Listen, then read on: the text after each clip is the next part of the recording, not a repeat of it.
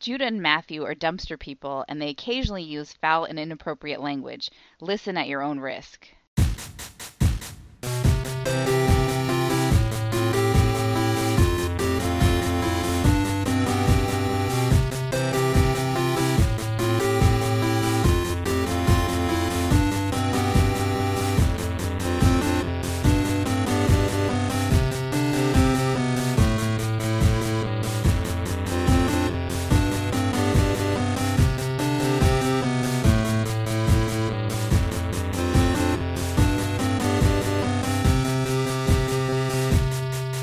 Welcome to Brother Date Star Trek Edition. I'm Matthew.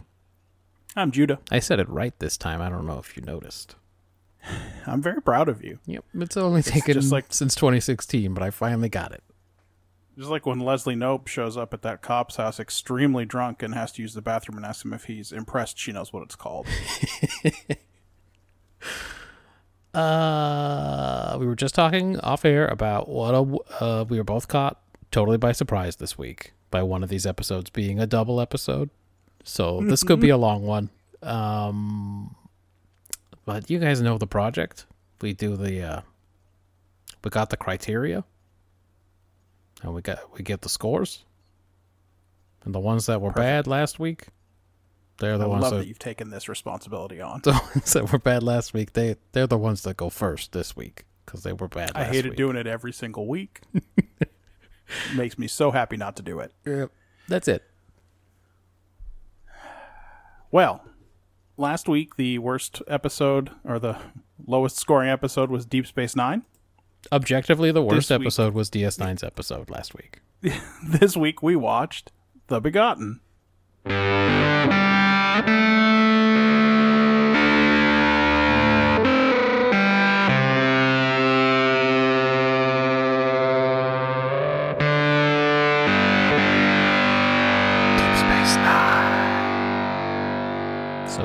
So dirty. It's it's so hard to know what to do when it's the Deep Space Nine. Do I play it twice, real quick? Do I? Yeah, you gotta do You it. know. You gotta do a little jump start.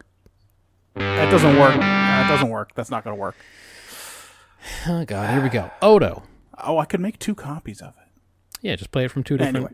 two different files or whatever.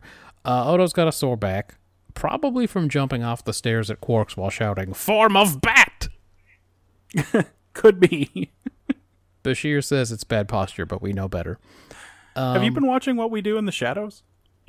I've never seen it, but I've always been curious about it. The ads make it look funny, so Um, the for the movie was great. I don't know if you ever saw the movie. I did not. Um, but the show itself is very funny. But Matt Berry's character, whenever he transforms into a bat, he does loudly shout "Bat!" Well, I assume that's what, what Odo was doing this week. Remember, he had that bird incident several weeks ago. And that did happen. Um, he's also been having some tough poops, I gathered. Um, well, the thing that he he's solid. He's still solid at this point. Yeah, he's still a solid boy. Uh, Quark comes in, offers a porno solution, as always, and then tells Odo, uh, Yridian sold him a dang old changeling. Yeah. He sells it to Odo for eight slips or strips or whatever. I don't remember. Um, because it's dead, so he doesn't care. But Odo says it's not dead; it's just sick. It's a sick baby changeling, so there's no need for any security or concern. Credits. Yeah, he doesn't explain how he knows what a sick baby changeling looks like. It I guess it's just was racial like a memory of some kind. exactly what I was going to say. That it looked like a racial memory. That he saw it in that little box and instantly knew. Yeah, Uh, let's do a little A plot, B plot. Cool. A plot. Sisko suggests Odo contact his own dad, Mora, Dr. Mora. But Odo is back to not liking him again. I guess they didn't cover much ground the last time he was around. I thought they had like patched things up in that runabout, but I it, they didn't. Yeah, I guess Odo's been fucking thinking about it, huh? Yeah, he's back to hating this like- guy. I mean, that was something, but he's still an asshole. He's still the way he spits out all the words. So much disgust. It's just a real bitter asshole. Maybe that's why I'm the way I am. Uh, Odo whispers sweet nothings to his new baby changeling. He says he's going to be a way better dad than Mora ever was. And he takes the changeling off to show it something. It turns out he took it to the Replimat? Uh huh. And put it in a mug, like a fun prank to see if anybody would drink it. Yeah, maybe. Maybe he like walked away and was just watching from a table nearby. Um, Worf is around and can never be cool about anything. And at this point, No. I just assumed he was going to try to take over security arrangements for the Changeling or something. but he was Little League. Yeah, he was. Just, this was his one line. It was pure little league. I thought when you get to the B plot that maybe Worf was going to have to deliver the baby. because of his experience that he's had. That's right. Um, Odo now has the the baby changeling back in the lab, spilled all over a table. Fucking Mora walks in, says he's here to help. Says he heard about it. Does that mean Sisko just called him? I think probably. Yeah. Sisko's like a fucking weird ghoul in this episode. He pops up two or three times and says some shit and then disappears. He makes the threat that happens in every episode like this, like the Lal episode. Uh huh. He makes the the Starfleet threat later. Um. Anyway, makes as much sense in this one as it does. Actually, it makes even less sense in this one than it does in uh, the Offspring. Uh, yeah, they had to tell us in the Offspring. They had to tell us that Admiral was also a cyberneticist, Yes. and uh, that's why he was able to jump in and do do Lal surgery at the end. Um. Anyway, they fight a lot about how much Odo hated being raised by Mora, but Odo allows him to stay and observe, and he tries to get the changeling to turn into a sphere, and some other stuff by pouring them into pouring him into some buckets that are that shape. Yep. Then we get a montage of Odo measuring the tube of goo for a while. And then he and Mora have a big blow up about whether it's really Odo's fault he, that he's a solid now, among other things. Wasn't that such a weird thing where he's like, You wouldn't be a solid right now, you know, if you were such a screw up. Yeah. Yeah. He was. Didn't he get turned into a solid because he. The guy murder. fell into the engine. He put the pushed the guy into the engine. Yeah, he definitely did not mean to murder that guy, but he did murder him. Yeah. Uh, Sisko comes in and says Starfleet's about to pull a Lal and take over the whole operation for themselves. So Odo finally agrees to do some of the stuff he didn't like when he was a kid. And he begins to realize that Mora wasn't trying to hurt him all those years ago. And Mora begins to realize that Odo is right about taking a softer approach with the changeling. See what's happening? Mm-hmm. Yeah, they're meeting in the middle. Mm-hmm. Uh, the changeling eventually reaches out and tries to make faces at them, and they lose their shit. I'm guessing it's not going to work out based on all the nice music and everything that's happening in the background. uh, Odo celebrates with Quark, his best friend. They have a big bestie chat. But whoops. Odo gets a call. The baby's sick. Now, who calls Odo? The computer. Which member of the cast calls Odo? Is it not? Is it not just the ma- the main cast computer? Yeah, it's just a computer calls. Yeah, calls they it. couldn't even little league that part. Nope. Bashir wasn't checking up on it. Mora wasn't checking up on it, even though he wasn't there. He just gets a call from the computer, and it's like, uh, "Security Chief Odo, have you ever seen The Offspring?" it's, It's that ha- part. it's time. It's that part of the offspring. It's happening now. Uh, Mora and Bashir, like Data and that admiral, rush to save the baby changeling while Odo waits in agony. And it fucking dies. But get this is the important part. When Odo holds its nasty little dead body ashes, he becomes a changeling again. Uh huh. big question mark. So many question marks. Uh, Odo. Now, I, I to me, it looked like it was still it was dying, but not yet dead, and it was still a liquid, and it absorbed into his hands. maybe he And was the final blow. Did he kill it? yeah, yes, he absorbed it. A power he didn't know he had. Uh, Odo birds it up real good all over the promenade to show off. And um, he and Mora finally part on good terms. Until the next time, I assume. B plot Kira finally in labor, finally getting rid of this fake baby bump. Yep. Uh, huge shock, but O'Brien sucks at just sitting quietly and hitting a little cowbell or whatever. He's really terrible at it. Yeah, everyone's everyone hates him too. Everyone in the room hates his guts. Anyway, And Kira doesn't. Kira makes a lot of like faces at him and eventually throws him out of the room, but she doesn't look over at him and say, "Why was I ever gonna fuck you?" that's good that she doesn't say it directly in front of Keiko, but at this point, I guess I wouldn't be surprised if she did. Because they weren't hiding it very well. Keiko's pretty checked out at this point. Uh, O'Brien's mad that Shakaar hasn't arrived yet. And when he does, O'Brien mean mugs him. Turns out Kira didn't fucking relax enough. And now the baby won't come out for a while. Yep. Too many of those toxic endorphins or something? Yep. Then O'Brien and Shakaar fight about who's massaging her legs. And then, like, who's going to help her get up. It's pretty gross. And then Shakaar tries to stop O'Brien from seeing Kira's lady bits during the labor. So she has to kick them both out, like you talked about. And when the baby really arrives, she invites them both back in, and they get to witness the miracle of childbirth, and they smile at each other. So I guess they're no longer arch enemies. Because in this episode, we learned that, like Tuvok and Chakotay, they're arch enemies. That's right. They have a history we don't know about, and they hate each other. Uh, Kira finds Odo and explains how she feels like pff, now all she wanted was this pregnancy to be over, but now she just wants to hold that dang baby.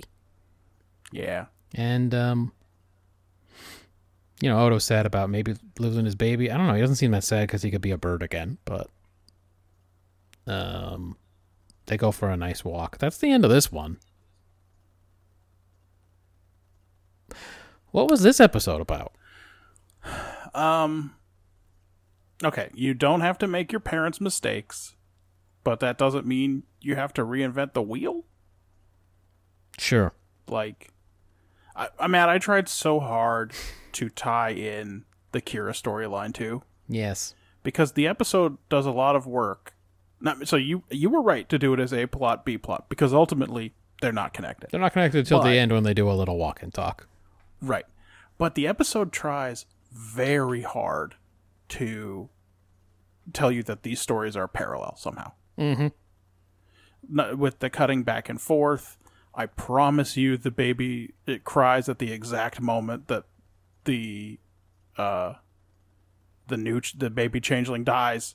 It's they are they are very they're, they're trying very hard to tie these together and like you said there's that one scene at the end that explicitly does it but there's no take to the B plot at all. So ultimately, you know, this is about this is parenting lessons. Um, th- th- it's, fi- it's a fine take. Like, you know, I guess you could also rephrase it as "Don't get so caught up trying not to do the bad things that your parents did that you do different bad things. Yeah. you're bad in a different way. Um, nothing wrong with that take, and this is one where doing it as sci-fi allows you to do it all in a you know a reasonable period of time. Uh, yeah. This changeling can can learn stuff, and we can see the results of that much quicker than if we had to. If this was a story about Having to you know, actually raise a kid. and- right? Exactly. yeah, having So- to raise a kid, you need a really long montage in the middle of that. Yeah, precisely. So for me, um, uh, it's it's a four. I could maybe even go higher. I'm gonna say four. Okay. Yeah, like you, I was trying to find a way to connect them, and the first thing I came up with was something like parenting is many things to many people, but I'd have to give that a one. That's such a wet turd of a fucking take. That's a we'd call the that's a theme. The Yeah. theme is parenting. Um, so I settled on being a parent just fucking fixes everything, huh? Which is exactly how I've experienced the world the last 13 and a half months, Yep, for sure. exactly. Not only that, but it's it's fixed the whole country. The whole country is much better now than it was 13 months ago. I kind right? of fixed everything just by being Yeah. a parent. pretty much. Uh, I don't think California's going to have any more wildfires because of it, so that's pretty cool. Um, I'll just a lot of my. I'll just flip into execution. Uh, Odo Oh, was did you score it? Oh, sorry, that was a four. Also, did you? Yeah. Okay. So parent uh, four. right. Yeah, being a parent fixes everything. Um, Odo was happier than he'd ever been as a father. Kira's baby arriving even made Shakaar and O'Brien stop fighting again. Nature's arch enemies. Mm-hmm. Um, except the one baby eats it, and I guess Yeah. proves to be a magic potion to heal Odo. But then, like, I don't even know if we'll ever see Shakaar again. So who cares if he and O'Brien are friendly now? And also, Kira feels very empty at the end. So I don't, I don't think. Even the one I came up with is not. There's just nothing to it. Uh, also, I mean, some people don't have that parenting experience at all. Any of the joy, so they'd probably hate this take. So it was a tough one. It was a tough one to find a take and explore it and back it up. The Odo absorbs a dead baby and becomes powerful again story was buck wild. Yeah. I, I sort of half knew that. So, so I think we're sort of at a point where I was pretty checked out on Deep Space Nine. I do think I watched pretty much all of the rest of it, but mm-hmm. not every single episode. I definitely remember some Pah-wraith stuff catching me by surprise. uh, Dude. but like, after a while, it can't catch you by surprise anymore because it just Yeah. really takes over season seven. Uh, so I sort of half thought that he would get his powers back. Yeah. Uh, did not expect at any point in this episode. Did not expect that this was going to be the one. And I've seen all the episodes two or three times.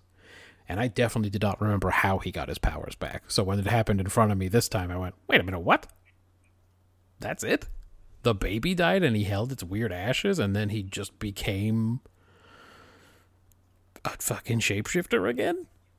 Yep. Is that what the shapeshifters wanted? Is that what the is that what the founders thought was a cool way to do this? Did they not know about that? It's a terrible way to make him a changeling again. It seems like they wanted to say once he reckoned with some personal stuff, he was cured. Uh-huh. but then like the changelings had already told him he'd be a solid for fucking ever, so they didn't they couldn't just come out and say that. And they definitely didn't want this baby changeling around next week, so like also, wouldn't Odo's personal shit that he had to cope with sort of have to be about the crime he committed to receive that punishment? So, yeah, I mean, if that if their intention was for him to uh, come to terms with some stuff, you'd think it would be about that. anyway, I couldn't make sense of this twist from a narrative standpoint, is what I'm saying. I didn't really know why they decided to do this. And then the Kira plot was largely just about finally resolving this stupid pregnancy and like hopefully letting her get back on the show, but I I don't know. We'll see. Um so just a 3 from me. Well, I had it as a three also. Um, the like you said, this episode is really in service of the plot, getting that baby out of Kira, getting Odo his powers back. Yep. So what ends up happening is the meaningful and interesting part of the story wraps up ten minutes early, so we can get a quick Lal, and then everybody says goodbye. Goodbye to Shakaar for the rest of the series. See, I wasn't sure about that, but I definitely didn't remember him doing anything else. Goodbye to Doctor Mora. They've made up again, so there's no need for him anymore. Right. uh, which also is a, a farewell to actor James Sloyan, at least so far. That's right. There's He always time. There's lots of series both now. alive, so There's like five series going I- on right now. Either of those characters could could still come back. You're Yeah. right. Um, basically a goodbye to Keiko. She's actually in two more episodes in all of Deep Space Nine. No, wait, wait, hold on. Really? Yeah, It's only She's season in- five. she's in the one. You know the one, yeah, yeah, yes, of course. and then she's in the very last episode.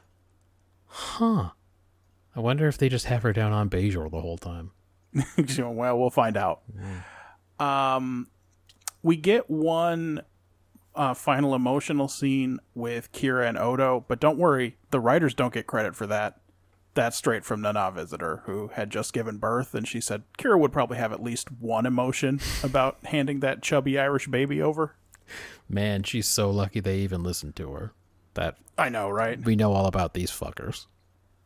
Luckily, nobody cares. So if Tim Russ is like, maybe I'll mind meld with Lori Petty, or if Nana Visitor's like, maybe um, maybe she could have a talk with Odo because in this episode they're kind of both going through something, and also they're supposed to be friends. Do you remember how they're friends? Yeah, they should probably see each other every once in a while. I think. At least everybody's like, uh, yeah, shit, we can always cut it. I mean, we all. I mean, we keep coming in five minutes late, So yeah, sure. I felt like the science consultants did some work. Uh, someone actually thought about what baby changelings would be like and what some of Mora's experiments would have been. Mm-hmm. So that was nice. But Sisko coming in and putting pressure on Odo to speed things up sucked. Yeah. If anything, it should have been him in from his Ben Sisko. in his ready room in his office, telling some admiral to give Odo time, and the admiral he should have been playing the Picard role. He should have been trying to fight for him. But he's just a plot guy this week. Yeah. Um, if that were all, I would have given it a mixed bag five. Mm. But someone didn't trust the process and decided to add a really dumb and bad Shakaar O'Brien jealousy plot that included Shakaar trying to keep O'Brien from seeing Kira's whole paw Yeah, yeah, and Yeah, the two of them playing tug of war with her and a bunch of hallway sulking and even I think Shakaar shoulder checking O'Brien in a doorway. Yeah, and I gotta say, I didn't know for sure what old Duncan's chops were in terms of physical comedy, but I was a little disappointed. It was underwhelming. Yeah, it wasn't. He's no um. What's the name of the guy who plays Larry Appleton? Uh, Mark Linn-Baker. Baker. Yeah, he's not. He's not that guy. That's for sure. Uh, yeah, so that plot was an absolute clown show, and it really hurt the episode for me. How did you feel about the baby changeling curing Odo, though? I mean, it's fucking. This it is by the numbers. The Offspring. It is like somebody said, "Hey, remember the Offspring." Mm-hmm. He's gonna learn a bunch of shit about becoming a parent, but tragically, the baby's not gonna survive. But he's gonna get to take a piece of that baby with him, just like Data takes a little piece of Lal's memories. Oh, that's true. it's just and again the i'm sure they started from odo gets his powers back and they fucking worked backwards for the often, whole episode often feels like that in Star Trek.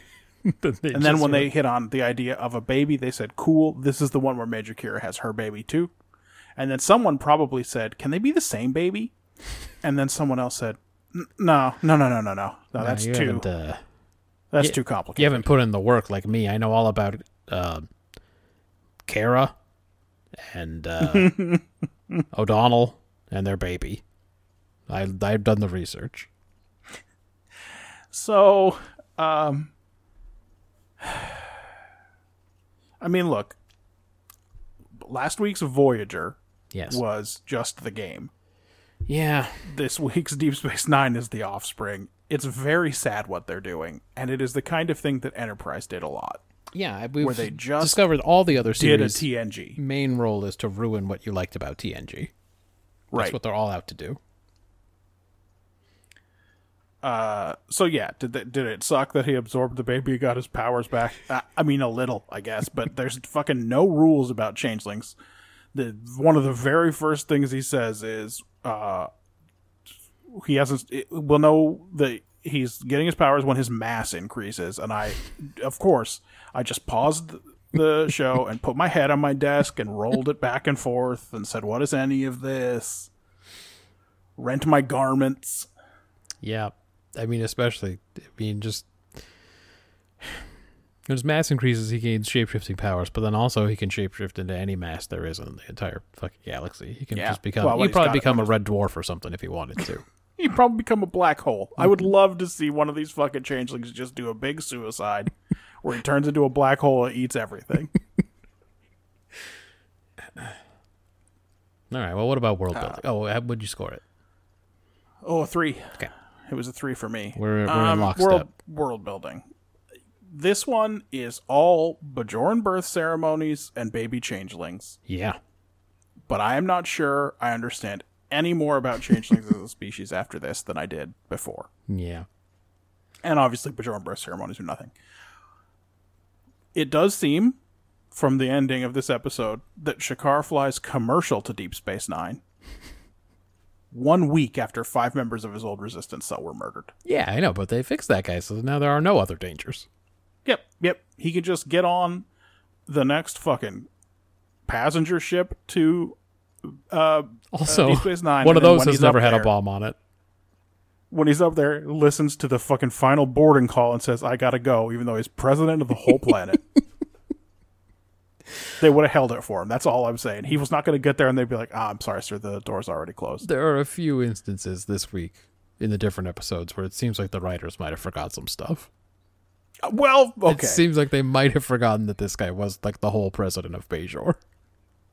Yeah. So the problem with everything I just said is that none of it really is world building. None of it tells us more about the uh, Star Trek universe. Um, because we at least got to see a baby changeling and some of Doctor Mora's experiments that he ran on Odo, I gave it as much as a one.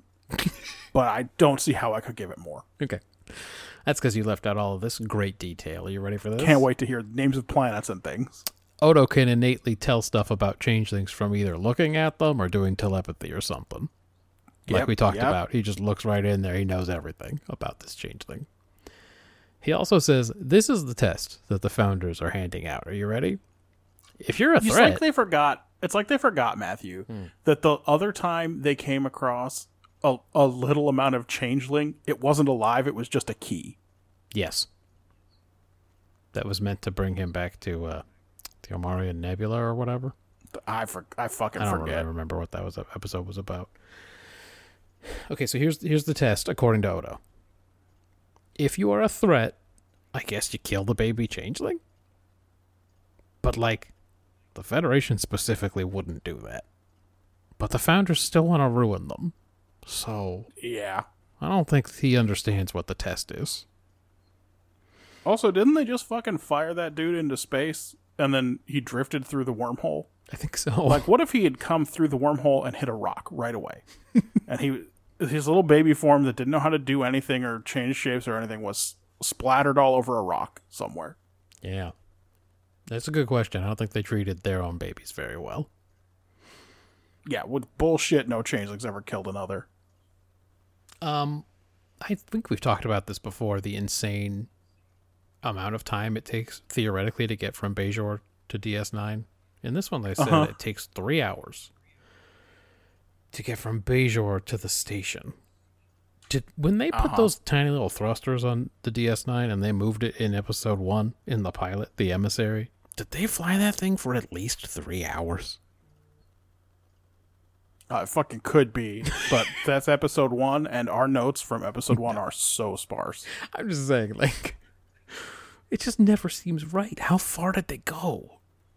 They went so far from Bajor to get to that one. They fucking definitely went far enough that you can't beam down. We know that. yeah. You gotta take a fucking shuttle, and it takes three hours.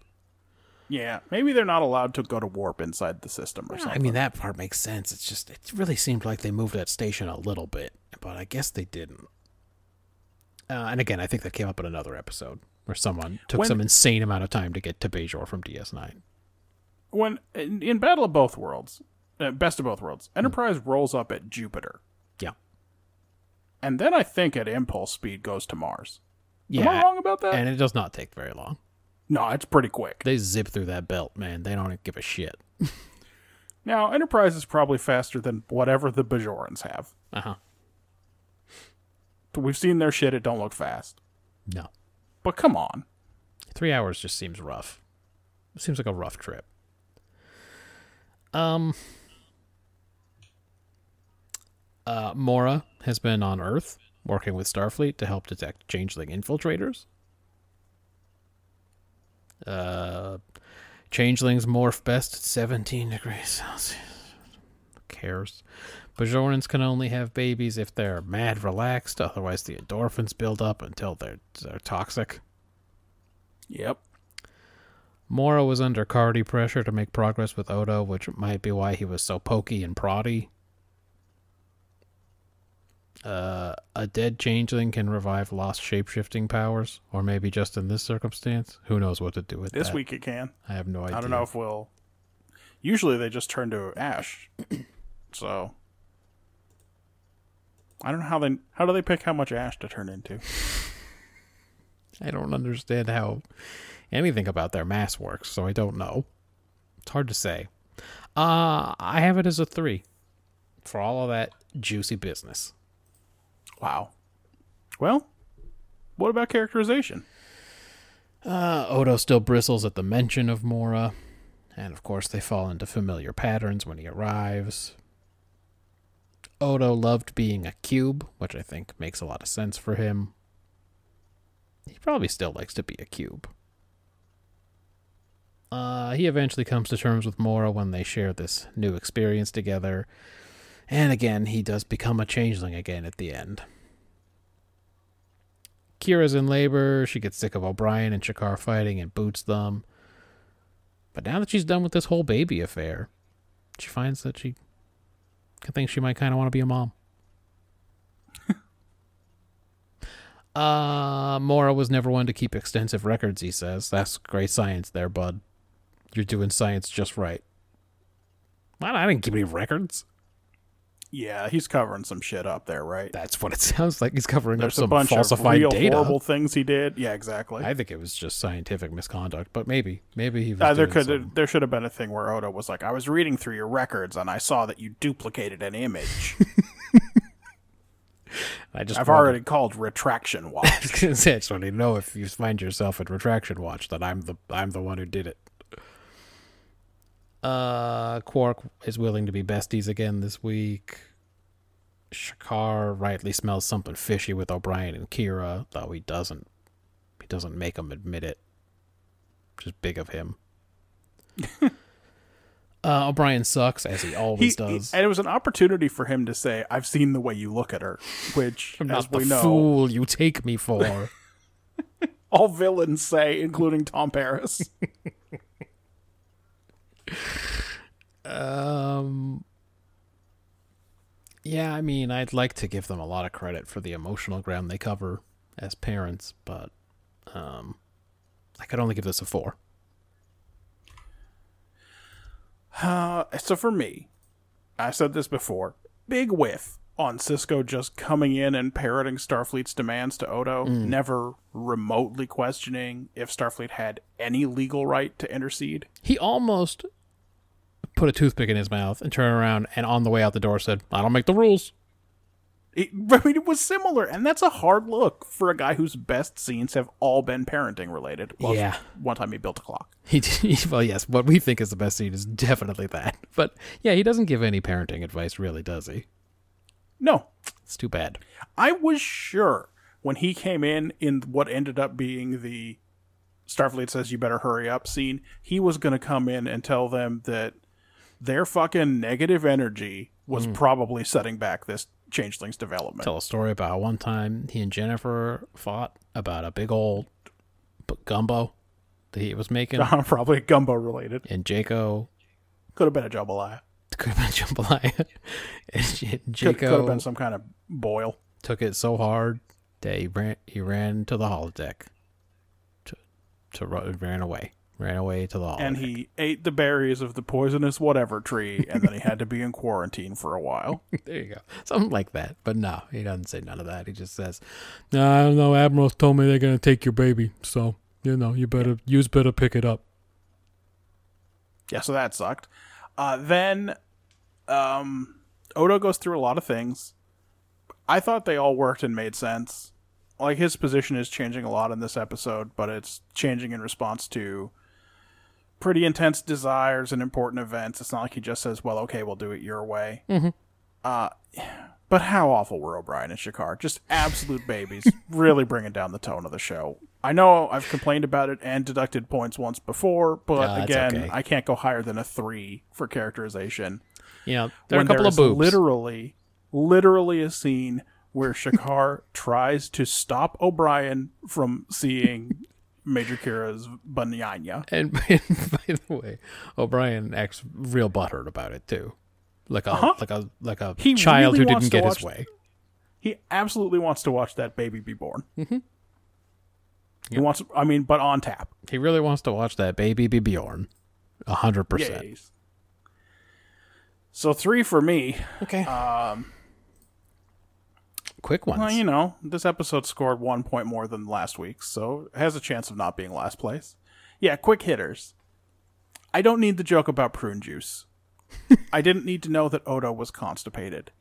It's minorly funny that Worf really loves prune juice when Guinan gives it to him. Mm-hmm. They already beat it to fucking death. yeah, every time Worf's anywhere, people are like, "What, are you gonna drink some prune juice?" And also, no one in the show makes a joke about Worf being constipated in any way. I don't think so. Yeah. Yeah, it's pru- prune juice is funny because it's a drink old people drink when they're constipated in the '80s, and that's why it's funny that big old Worf likes it. Yeah, it was funny no that he said it, he took a "'Cause sip you're of backed it. up.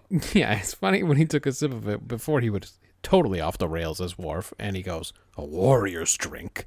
That's fine. Right. That's fine. You can do that. So didn't need that. Yeah. Then, do you think Odo even has money? Do you Oh. think this thumbprint contract, where Quark at, places Odo's thumb on the pad as he's having basically an absent seizure, is going to hold up in court? Let me ask you this: Does the concept, does having the concept of money mean you have money? Because I think now he has negative eight slips, and that's like a money concept.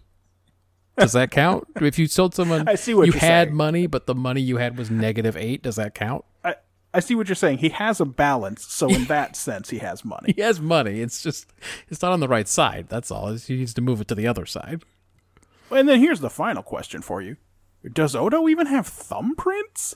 Ah, when they made him a, a solid human or whatever, I don't fucking know, Right. man. Who fucking knows? And and now that he's not again, can he just go to the magistrate and say, Not "I my don't know thumb. what this contract is"? Look at my thumb. and look at my thumb. Look at look at my big thumb. He'd make his thumbs twice as big. I imagine. Anyway, if they were writing this now, it'd be some blockchain. They'd say blockchain. or something. you'd have to do something blockchain in order to buy this baby. Because these are all written by 58 year old dudes who have to, at this time, they would have written something like Internet Protocol address or something. Right. ben Sisko is the only person in Starfleet with a good relationship with his dad. So of course he thinks Mora should be involved. One one other character in Starfleet that likes their dad. Um, I mean, Worf probably would have liked his dad, but he'd been dead a long time. And he definitely thinks that his adopted dad is a real ass pain and goes out of his way not to invite him to the show. I heard him say in one of the episodes to someone who, who he was hanging out with in engineering when he was bothering Geordi. He says to the engineer, he goes, "Why is he so Russian?" And I just thought, "Whoa, hold on a second. First of all, he's on, Belarusian, so let's be cool about it. and second of all, don't say it like that. Fucking Worf, man. I guess Geordi probably likes his dad okay because he never comes up. Ben. Vereen? Yeah. we, just, we see him in one episode because his mom is missing, but Geordi doesn't talk about his mom either. So I guess he had an okay relationship with them, but you know they don't seem close. I think that's the test. Did, did he ever complain about him? No, then it was probably fine. But man, Yeah, it was probably fine. the But TNG crew character, and probably most of the crews in these, they all got weird parent stuff where their parents beefed it super hard or they hate their guts. There's just a lot Tro-. Troi's Troi's dad's dead. Yep. We don't really know about Beverly's dad, but apparently all she cares about is the matrilineal side of her family anyway, with their candle sex. Yeah.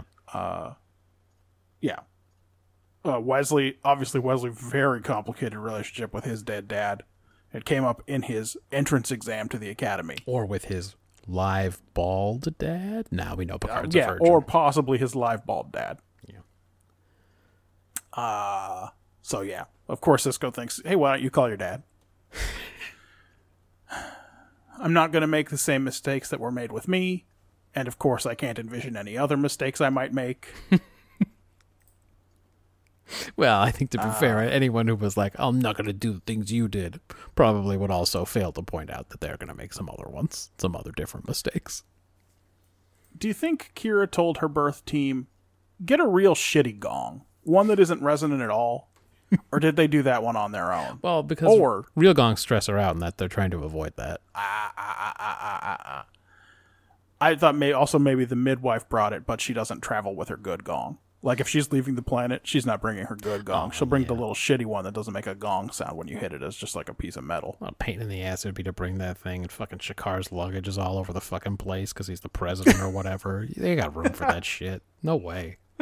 Yeah, you bring the you you bring the travel gong. It folds in half, hundred percent. You know that thing folds in half like my cribbage board. So those are the worst cribbage boards. It's the The cribbage kind- board's not that big. It's the only kind I have ever had. Uh, I'll start looking on eBay again for one for you. Thank you. I was Christmas and your asking for a box of that. several months away. Yeah, Send yeah, me yeah, a box yeah. of that. Um, if Kira can't give birth because she can't relax, then I, what I need you to tell me, Matt, is how any Bajoran women gave birth during the occupation. Seriously. She can't handle O'Brien being a little shitty in the corner. I mean, that's how you know like- this is not a real medical procedure that is happening. When that lady said that, you knew instantly this was some stupid home birth nonsense. Yeah, yeah, yeah, yeah, yeah, yeah. For sure. Uh, last week when she said 15 million Bajorans died in the occupation, that was like an estimate of what the population should have been. but no, but no women were giving birth because they just couldn't relax. It sounds stressful, for sure. Hey, Matt, I guess you can write a shapes montage on paper, but you can't really make it compelling on film, huh? They, I did they This even is a cube. And then most of the montage was him literally just like putting a tricorder up next to it and being like, "Hmm, "You're looking gooey in there, friend." Um, what rights do Starfleet have here? Quark bought something from a Yridian trader and sold it to Odo, who works for the Bajorans. How? Feder- Federation Station, though. no, Bajoran- well, Bajoran of all, Station. It's been said staff. many times Yeah. that, that they administrate it on behalf of Bajor. Yeah, it's almost like Sisko. There's the part he didn't say, which is because of this damn space war that's coming. Uh huh. We just doing anything we want out here. Uh huh. I'm just asking where Philippa Louvois is because there is. I feel like this case it would be an obvious follow on to some uh, precedent that she set way over on an empty starbase somewhere. Was her career not going well? Uh, clearly not. She didn't even have a staff, dude. She had nothing. When when she failed to convict Picard, Yeah. I know he's forgiven her, but did his old boys network ruin her? Did we probably covered this already? Yes, I'm sure we covered all of this, including in the Lal episode when we said, "Where's Philippa Louvois? What's happening here?" Uh oh no, fucking foot stuff. They Oh, were fighting no, over who could massage her, and for some reason, Shakaar didn't go. The fuck are you talking about? this, is my, this is my girlfriend. Well, who the fuck are you? What's happening right now? Hey, hey, what do you mean she's lived in your house for six months? I think um, I'm getting a feeling we should go into some detail here about this. This is uh, hey buddy. Uh, this is my girlfriend who I have sex with. Well, who the fuck? What? What is this? What, what is Hey, this I- lumpy business in front of me? I heard from the creepy little doctor that you've been helping her in and out of the bath, and I want to talk about that, By the way, I can't but also I don't. Shakaar walking past the infirmary and Bashir him to come in and he makes what he thinks is like a naughty face and he says, O'Brien's been helping your girlfriend in and out of the tub. makes his naughty face at him. And Shakaar goes, What the fuck? They go straight to the quarters so they can have their little their little contest. Um, Bashir's a third rail for me right now, and we'll talk about that later. Okay. Uh, O'Brien and Shakaar yanking Kira back and forth in what looked like a middle school play production. Like they were doing it stage big Yeah. and Three Stooges level slapstick. Yeah. So, like you said, it turns out Duncan Regehr, and I don't know if this was true in Zorro, but it turns out Duncan Regehr maybe not a great physical comedy actor. No, I don't think it had ever been asked of him. I think he was probably confused when he got the script.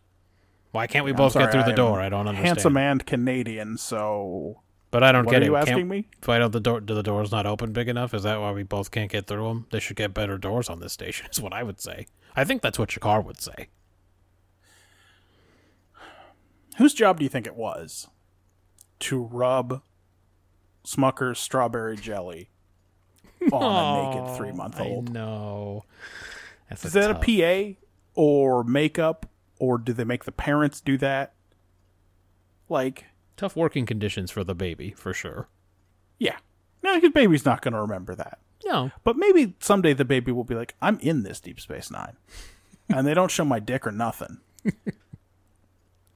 but then he's going to look at it and go, Who rubbed all that shit on me? What is that? Who did that? Who Why- put all that shit on me? Do these days are they just CGI babies? I don't. I don't really know how it works.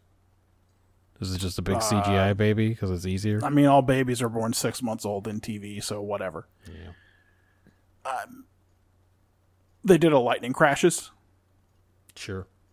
The we had a real lightning crashes in this one, and then Odo getting his powers back. That's going to really blow the CGI budget again, isn't it? Oh yeah. I mean, it's a straight up dolphins cry. That's what they're doing right there. Well, they're gonna. Is that the name of one of them? I don't know. You couldn't have said Lakini's juice or yes, they're doing a Lakini's juice. Is that what you mean about the CGI? yeah, yeah, yeah, yeah, yeah, yeah, with the CGI. Um, Yeah, that's where the CGI budget's gonna go again, right? No, I don't know how much. that's I gonna be don't like they're gonna do next a week. lot. They're like, well, Odo shapeshifts again, so let's use stock footage of the Delta Flyer from the first time it was built and just like really badly cobble in some people working on it. Uh, and Matt, uh, we talk about Little League all the time. This is the very first episode of Deep Space Nine in which Dax doesn't appear Um, at all. yeah, I did notice that. After a while, I was like, "Oh, no Dax yet. I expect her to pop up, maybe somewhere near the end," and she never did, and I was okay with it because what was she gonna do? Yeah, yeah, yeah. But yes, that's Uh, good. best actor to ambivalent Kira at the end. She was invested in that scene because she wrote it. And worst actor to drunk Odo, You mean the one telling the Being replicator they're celebrating? telling the replicator they're celebrating, explaining to the replicator why he wants champagne. hmm Yeah. I will say I only had um, a couple of quick hitters, and one of them was worst actor candidate Odo telling the replicator they're celebrating and then looking sheepish. Uh-huh. Or maybe best actor Keiko finally telling her husband to eat shit. just because I felt like that one was a long time. It's just the first time we've seen it. She tells him five times a day. It's like how I wanted to hand out mean, an award last time when that guy said, "Think about it." Technically, we saw it in the episode where she was possessed Yeah, by I a mean- demon, by a Pah-wraith. Wait, wa- when she said "eat shit," is that the scene where she flipped herself over the top of the uh, promenade in Miles! Yoink! front of She said everybody? yoink as she did it. Anyway, in front of everybody, and then Sisko was like, "Where were you when that happened? I saw you were on the pro- I saw you were on the promenade. What was that about?" Like, hey, buddy, if you saw it, then you know I was down on the bottom. What do you think? Uh, she was tied to an invisible rope that I pulled. What? What do you think mind- happened down Use there? my mind control powers that I, everyone knows I'm possessed of. uh, Lando Bradcats. I don't. Yeah, look. I, I mean, I agree. That was pretty crazy. But like, are you dumb? are you? Are you? Are you okay? You could see where I was. You could see that she shouted my name and then fell over the rail, and I was forty-five feet away and on a different level. And very distraught. Yeah, Did not expect my wife to jump off the top. you were honestly. You had fewer questions that time I slugged Worf. Uh, yeah, those were my Probably Sisko just thought he might be a clone again. uh, clone, uh, future O'Brien, Just still messed up from being stuck in mind prison. O'Brien under some other kind of mind control. He's probably been. he's Power probably play, been O'Brien. power play O'Brien for sure. Um, he's probably been forced to do things at the threat of his wife being injured before too, right? Probably. That's I mean, my guess. Uh, no more quick hitters from me. I rest my Cool, case. cool. Cool, cool, cool. Well, second place last week was Voyager. Take a big drink of water. it's a double app. Got a nice watermelon flavored hint water. I'm. That'll do. Yeah. This week we watched Dark Frontier.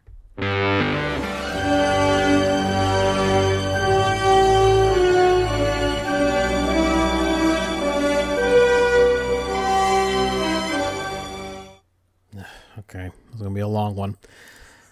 A Borg ship uh, detects another vessel and goes off to investigate. We are getting um, drone's eye view, all walking around the corridors and shit.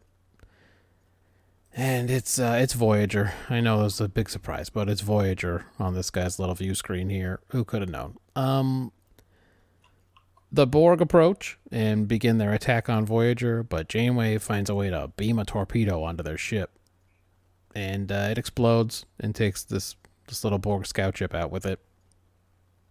On Voyager, it sounds like a whoopsie, like they just wanted to disable it. But Janeway says that today she feels lucky and orders a salvage operation. Credits. Did you did you feel like they were interrogating Harry Kim a little bit about that? Like maybe they thought he did a murder. Well, you remember that time that he uh, had a racial memory programmed into him and attacked those guys? The one where he Oh, had to beat off the ladies with the sticks. You know the one I'm talking Yeah, about. Yeah, I forgot about that. Most most of the most of my thoughts and memories of that episode are of him being down on that planet where it turns out they're going to beat him to death yeah, he had to fight off all those how he ladies. was just just such a sucker. They're like, just you're gonna get to this dumb story. bang all the ladies on this planet every day until you die. And he's like, sounds great. And then they try to attack him with sticks. But you're right though. He he has form on destroying an alien ship. Uh, anyway, for some reason, they beamed over like all the Borg wreckage. Seems dangerous, given what we know about Borgs just fucking tubuling into everything, but whatever. Yep. Who gives a shit, right? Uh, Chaco and Kate are chatting in the debris, and Chaco says the obvious. Maybe I should just go to Red Alert now and get it over with, because you're definitely going to do something so fucking stupid, it's going to ruin my next dream journey. Everyone is finding fun, useful stuff in the debris, and TP and Harry are having a couple of Steve Weisers with Neelix, because it was Harry's idea to send them a fucking torpedo gram. But Harry does say he was only trying to disable them and feels kind of bad about it. But, uh, you know, he's with TP, who is garbage. Uh, TP says it's amazing that more drones died. He wishes they'd all go because they're automatons. But he says that part right in front of Seven, who takes it badly. Yeah. Well, it does suck. The thing he said. Yeah, everything he says sucks. Uh, Janeway has the bloodlust now. She says she has the bloodlust, and she's going to use all the info they've gathered to raid some more Borg ships. And this is a great idea. They can't possibly go wrong. It's all very cool, and there's no collusion. They set a course for a specific Borg sphere three days away. Just now, just carrying out overt pirate capers. Uh, despite Seven's obvious misgivings, Janeway orders her to read her dead parents' logs to look for more insights into the Borg. God. She says to her, I don't really want to read those. Those guys were crazy and they got me all assimilated. Do I got to read these? And she's like, You fucking read them. Or else. Also, your quarters stink. Fucking stinks in here. It's your cargo bay. No, it's no. It didn't stink like that, though, until you went down there. It smells like Borg shit. Uh, Seven gets a pep talk from Neelix. And then it's fucking flashback time. Oh. Oh, isn't it? to little Annika and her nice science dad. In this flashback, they haven't even found the Borg yet. They're just wondering if the Borg are, are a myth. And these dudes, her parents, they violated all kinds of orders and crossed the neutral zone and shit just to go looking for the Borg. And they finally bump into one, but we're back in the present, because that Voyager found its next Borg prey. So I guess this is going to be the narrative form of this episode. No wonder it's fucking 90 minutes. The crew does a big drill on the holodeck, simulating a raid on the sphere. Uh, they steal some kind of transwarp thing. Uh, I think they call it a few different things. It's a, a coil. It's also a, uh, I don't know. They call it some other things. Uh, and the simulated Borg, they still don't fucking blink until Chaco's timer goes off. Then they're real mad. Did you expect it to be bigger than one of those uh, cat toys where you put it's like a ball, but it's contained within a donut shaped track, so the cat can bat it around? I mean, I guess I did, but um, you know how how they gonna how they gonna yank it out of there and carry it off? Um, Tuvok and Harry Kim very lazily shoot a couple of them, and then whoops, the Borg beam onto the bridge. They got freeze program, call that one a fail. Janeway says they're 12 seconds too late, and I think they could just, I don't know, pick up the pace.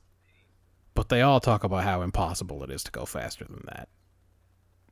I saw Harry Kim and Tuvok walking slowly the entire time, and then at the end they're like, "We went as fast as anyone could possibly go. You'll never be able to beat this time." Anyway, Yeah, to go on to go any faster, we'd have to break into a light jog, and you know the regs. that's right.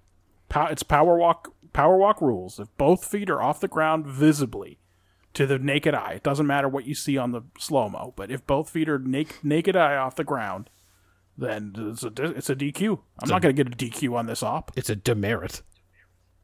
Um, Seven says her dumb parents had a method for remaining on a cube undetected, but she needs more flashbacks to figure it out. but instead, she has a bad dream about being attacked by Naomi Wildman. But then also, she has like a shared telepathic vision with the Borg Queen. So all the filmmaking is happening now every sure. single part of it. The Borg Queen says they know all about this plan to steal a transwarp matrix or whatever, and she's gonna snatch Voyager up probably, but Seven is special and different, so you know that's what she's really after is Seven. Now it's flashback time again. It's like a nature documentary now. Her dad is on the cube and he's got cute nicknames for the drones and he watches one get injured and then disassembled by the other drones, and he's got a cool armband that I guess Seven and Schmullis are going to have to emulate so that they can remain undetected while on the cube. Or sphere in this case, I guess. Um, the doctor, like everybody else, tells her to love and honor her parents, and she snaps on him because they were morons who died when she was a kid, and then she got borged, but good. Uh, Janeway chews her out for not being an enthusiastic participant in this wild piracy idea and benches her for the mission. But Seven manages to talk her way back into the starting lineup without once mentioning that she talked to the Borg Queen. Yeah, she knows Starfleet policy on hallucinations. Even though she is so far, I think, the only character in Star Trek to have immediately admitted when something was wrong in a previous episode. now, this Yeah. week she's she's doing a Riker. She's gonna see snakes in her bed or whatever. That's fine. She's probably just stressed out. Just Uh, needs sleep. I just checked, and there are 56 minutes minutes left in this episode. It's a very rough idea. It was horrifying when I paused it. More Borg's eye view. Uh, so I guess the raid is really going to go down now. On the sphere, the Borg Queen says uh, hi to Seven in her mind again. And then it's all going down just like on the holodeck. They steal the transwarp coil. But in order to save the crew, I guess, Seven tells Janeway she's staying and she's becoming a Borg again, and there's nothing that Janeway can do about it and uh, Janeway tries to talk her out of it, but is forced to flee. Also, the magic armbands aren't working anymore, but it doesn't matter. They beam out in time. But they have to leave Seven. And the Borg sphere warps away, and Voyager's left in the dust. Trans warps away, I guess. Uh, the sphere reaches uh, a Unicomplex. Mm. Seven comes face to face with the Borg Queen, who says they planted Seven on Voyager this whole time. It was a cool plan all along. And Seven meekly complies when she's told that it's bedtime. Back on Voyager, B'Elanna gets chewed out for going through Seven's database without asking, and Janeway tells B'Elanna she still smells like shit. so we we both went to that joke already. Um, I'm sorry I burned it early. it's okay. It was infuriating when she said it in the episode. When she finally got called out for being kind of sucky and just flipped it right around and said, "Yeah, actually, you suck ass, and your quarters make me want to fucking throw up. What what does this fucking smell?" And then just walked out. Um, Chaco also says Seven was always going to betray us. You know, what can you do? But Janeway won't power down her alcove. So she must be planning on getting her back. Uh, the Wildman baby goes to see Janeway. It probably doesn't use very much power, right? She's just charging one person. Yeah, well, Neelix told us it's 30 megawatts or whatever. I don't know what it 30 megawatts. Um, the Wildman baby goes to see Janeway with a rescue operation plan to to, to save Seven and Nine, and Janeway reveals to the baby that she's going after Seven anyway, and that she was able to detect communications between the Borg and Seven, which is enough for her to say that that this was a coercion situation. Uh, the Queen tells Seven that they're going after Sector 001 again, and Seven's to be the key, but Seven tells her to eat shit, and the Queen makes her watch a ship get assimilated to start working her mind over, I guess. Uh, anyway, the Queen keeps telling her she's not to be droned. Uh, her individuality is too valuable. So, we got another flashback. This time, her parents are tagging a Borg drone from Unimatrix 1 which they think, or Unicomplex one, I don't know, which they think It's means Unimatrix. Don't worry. he might get close to the Borg Queen, which I guess they know about by now. Yeah, they know about the Borg Queen. But you know, never knew about it. Anyone in Starfleet until that bad movie. Um, this time uh, it was Chaco's flashback, I guess. Chakotay was having that flashback about that whole incident because he was reading the log, and he says the parents were right, and that drone was one of the Queensmen. He says, meaning they could use the data to help them find the Queen too. Uh, warns Janeway about overconfidence and attacking the Borg to rescue Seven, but she'll she'll never listen to nobody. Next, she barks out orders to everybody for this extended rescue mission. She's taking the Delta Flyer, and Voyager's going to hang back for support. And now the, the Flyer has the transwarp coil on board, so that thing seems pretty adaptable. Uh, on the Queen's ship, she um she puts the sphere in a bad position on purpose so that Seven sort of has to act in self defense against these aliens. And then she almost makes her go watch the bioassimilation. But then she relents and lets uh, Seven fix the shields, but Seven can still hear the screaming and everything happening, and she can see the people getting marched around. Uh, let's see. Seven, like Homer in the Scorpio episode of The Simpsons, even helps to corral an escaping alien who gets droned. Uh, What does he say? He tackled a loafer at work? Or tackled a loafer at work today. um, I guess she's disgusted by that because then she stops another different assimilation in progress and she beams like four aliens onto their own ship. The Borg Queen finds them, and in, in order to build a bridge to Seven, she lets them go. It's fucking flashback time again. The Borg are now chasing Seven slash Annika's parents. Annika's dad tells her they're gonna go home soon. No worries. This time it was Janeway's flashback. So everyone's getting in on this. yeah, why not? Okay. Um TP detects the sphere they're looking for. They're they're back at that unicomplex thing with trillions of Borg, according to Tuvok. The Queen asks Seven to help her program a virus to spread across Earth. It's gonna, it's gonna get them. over a period of years, I guess. Seven refuses, and the Queen shows Seven her neat RC mom and dad units. just the mom Just her there, or just the dad? Okay. Neat RC dad unit, complete with flames and a scary shark mouth, or whatever else gets an RC plane to look cool. Um, Janeway shows up to save the day. Of course, she's gonna beam in to save Seven herself. She does take Tuvok with her, but um, TP has to keep the flyer invisible or something, so some scenes take place over there with Schmullis. Janeway and Tuvok continue their rescue up. Seven tries to fight the Queen, and Janeway shows up right on time. Uh, Janeway's leverage is the flyer. I don't know. Why I gave so much detail.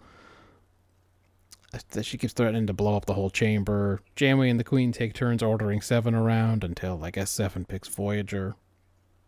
Janeway shoots a thing. They get beamed up and fly away, etc., etc. Followed through the transwarp conduit by a Borg ship. Keep almost escaping, but the chase just keeps going. It's like the last act of a Marvel movie. Uh, they eventually escape, and in a captain's log, we learned that they got 20,000 light years closer to home before the transwarp coil gave out. Yep. So, big reveal for a captain's log, but I'm not sure that's not how it didn't go the last time when they went 10,000, Yeah. or however far they got with that slipstream. Yeah, but at least in that one, they didn't know it was going to happen. Kes just did it to them, and then Janeway's like, well, um, we figured out where we are. It just gave out, buddy. Anyway, um. Don't worry. uh, Seven and Janeway have a chat about, I guess, what it means to be human. I don't know. I think that's what they always talk about. Janeway tucks her in, and we're finally out of this episode. This was so long. Uh, what was this episode about? Um, well, this is a dumb action episode, and it's 99% plot, Yeah, it is. but it has themes of figuring out where you belong, how you decide who family is, etc. But it's just themes. Yeah. I mean, there's no no stances are taken, no explanations are given. It's very frustrating, and I only gave it one point. Okay. Um, I had things like empathy, compassion, self-sacrifice are the real strengths of humanity. And I said, sure. And I know lots of people do live without those things, and those people are trash. But I still wonder who would have like said they were opposed to this idea. Yeah. So it's not exactly a hot take. Uh, so just a four for me. Well, what about Yeah. execution? Like I said, every filmmaking trope possible is jammed into this one. From the Borg's eye view, right off the bat, to all the flashbacks, dreams, telepathic conversations, hollow raids passed off as real, but only if you're not really paying attention. Just like they use all the bad filmmaking garbage and throw it all into this episode. Yeah. Uh, Seven is a loser this week who won't tell the crew important things. Janeway sucks as always. Was this meant to be a season finale or something? It's like a two part length episode with a 20,000 light year jump at the end. And then what? Back to filler season next week? Yeah. It's confusing. I mean, weirdly, weirdly, that's it. It was not meant to be a season finale. It was always meant to be their big mid-season movie length. They done one the previous year. I Uh, forget which one. Year of Hell or something like that. Uh, no, I think that was a two-parter. That was always a two-parter, but there was one double length that had aired previously. Okay. Oh, the World War II one? I don't know. Can't remember. Oh fuck! I think that was a two-parter too. But either way, okay. uh, yeah, no. Um. Sorry, did you give a score? No, I mean. I was just going to say, if they had stuck to the present and avoided all the flashbacks, this would have been a half decent watch and also probably half the length. That would have been nice. Um, it's not that it's.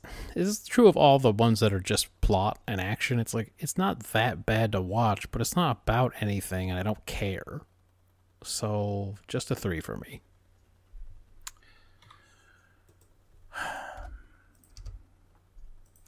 How many automatic deductions? Uh, well, well, so, so let's start with this. Uh, every time you described what was happening, you described them as flashbacks. Yeah, they were like And- reading their logs, maybe, but we had to see all the shit.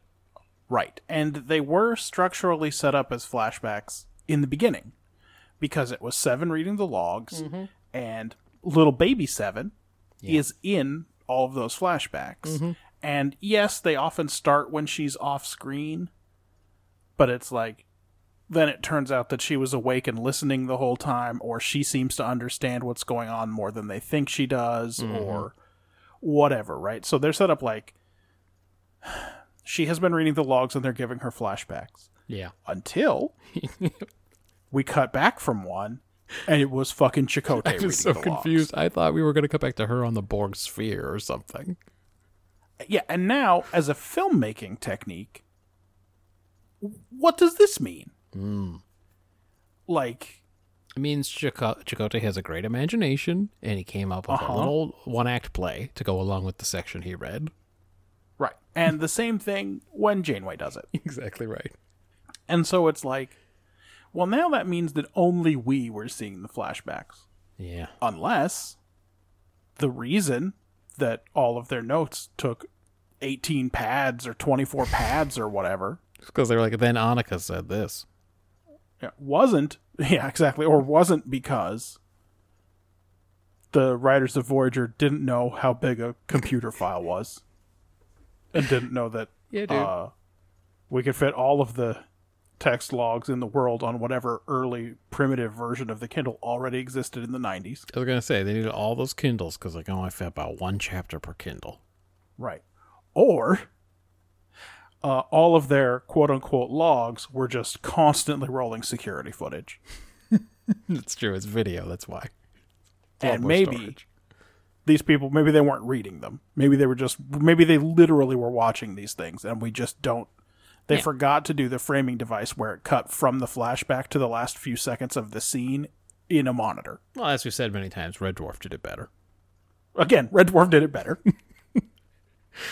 Yeah, right, right. Every time So- they talk about that database, it's just a database of video clips, for sure.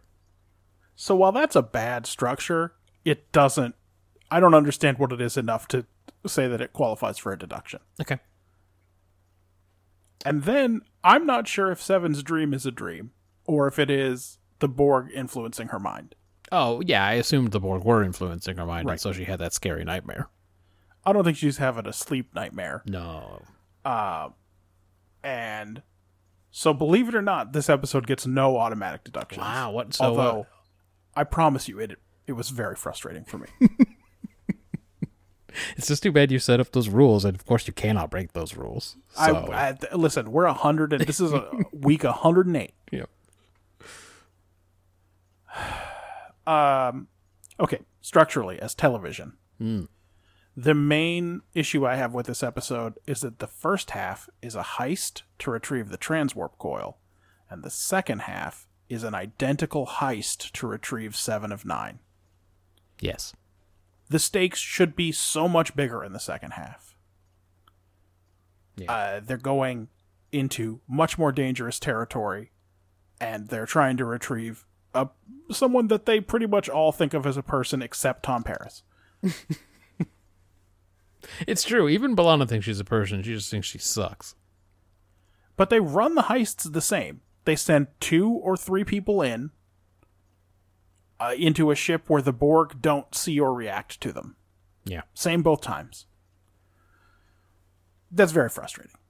Sure. they didn't the the second half should have been different for bigger different some other way also this episode lifts from first contact shamelessly Uh, yeah, I wish they'd stop doing that, but it seems like that's their main deal. the borg queen in first contact is weirdly sexual we all agree Uh, she's based on what we've seen of the borg before perving on data, 100%. very per like she has picked a seduction route for data and she kind of wants Picard to give himself up willingly in Yeah, some ways. does. So she's very seduction oriented. Well, the same she has all the same techniques in this one. Different actress, by the way. she has all the same seduction techniques in this one for seven, but also she kind of just orders her around a lot. Yeah. It doesn't. The characterization is, uh, as much as I don't love it in First Contact, is even weirder somehow in this one. Yeah. Also, Also, I'm not sure I understand the plan, but that's another part of it. Right. Yeah.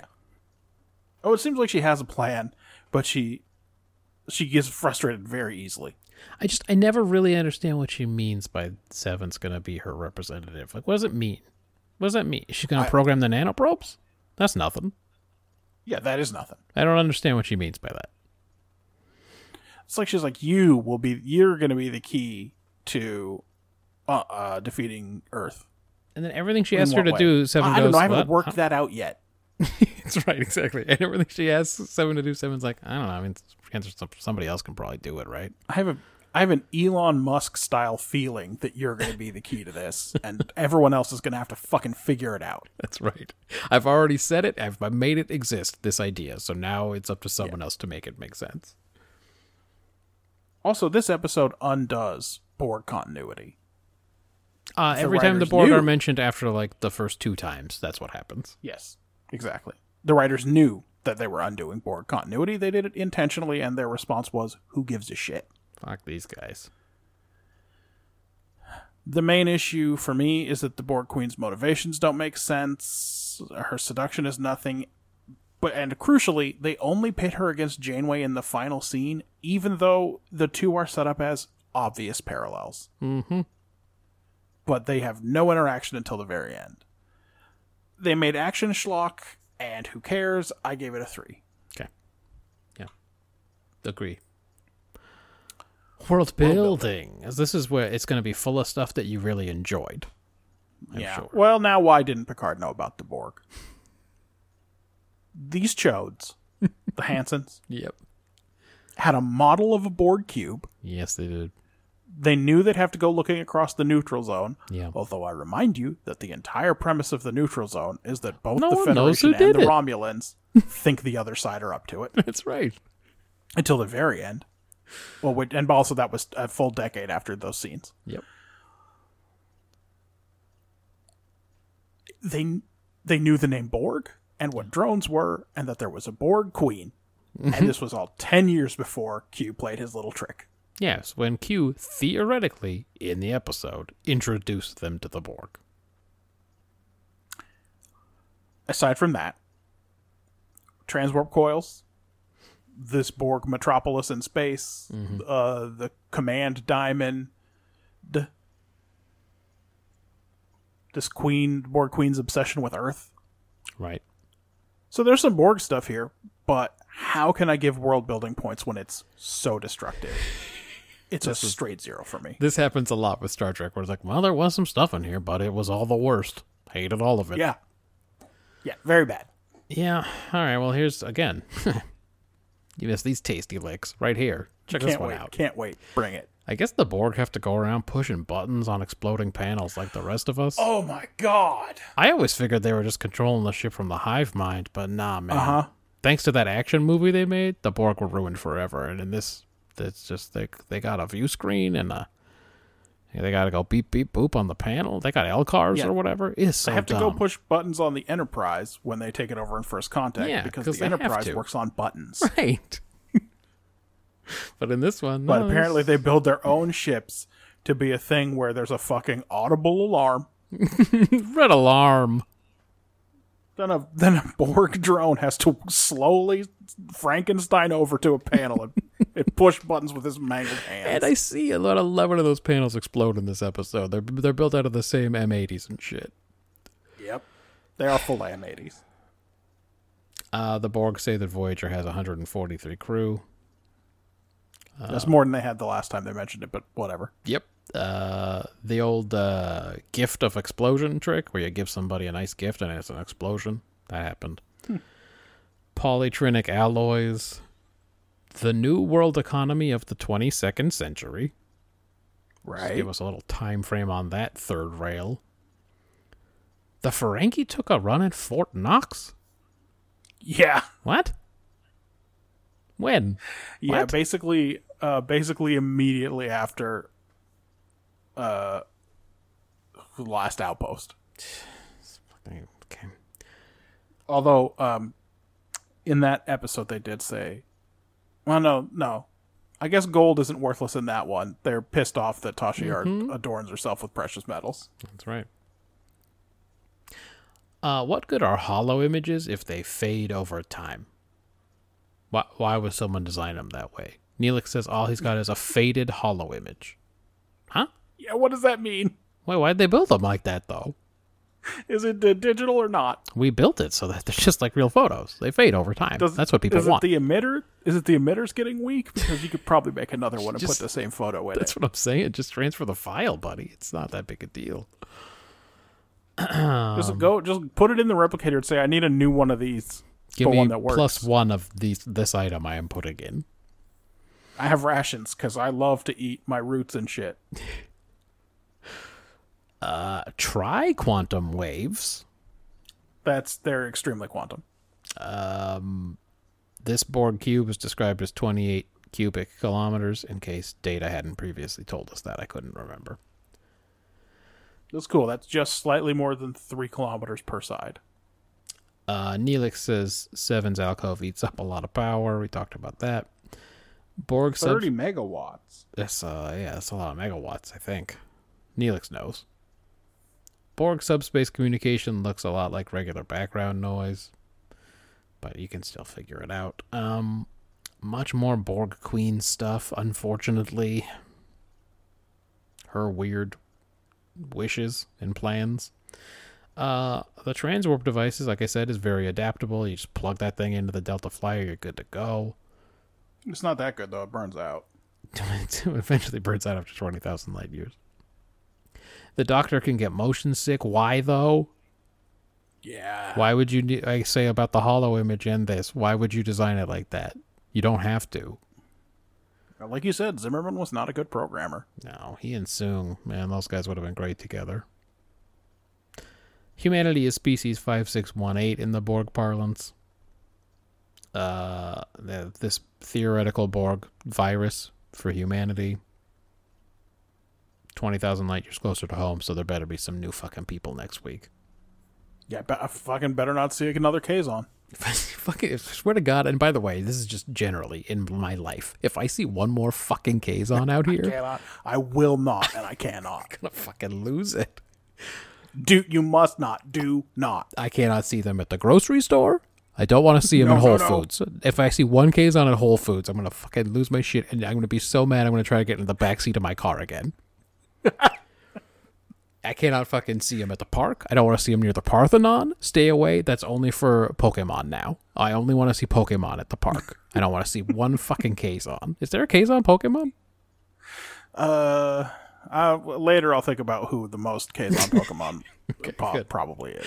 Yeah, make sure you update the feed when you have an answer on that. Um, Yeah, well, But uh, yeah, we'll see next week.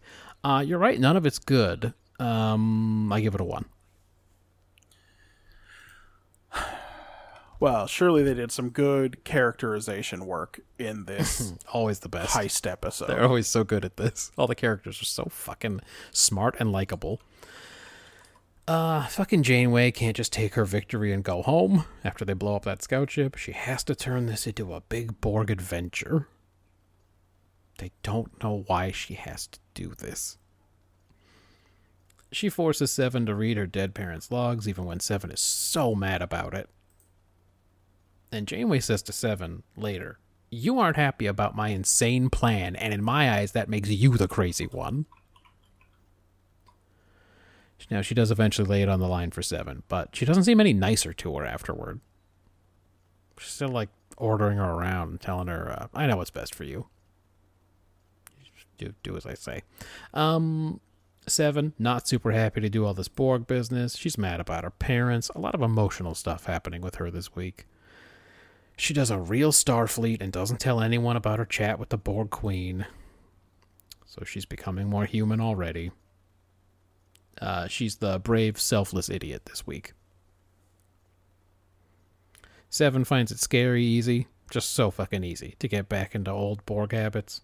Again, tackle that loafer at work. And uh, her her human and Borg sides go to battle for her soul. You get it. And she picks Yeah. humanity, obviously. Neelix and the Doctor are both stepping it with Seven, telling her fucking treasure the memory of her parents or whatever. Even though she's so right, these dudes were extremely irresponsible. Uh, but you know,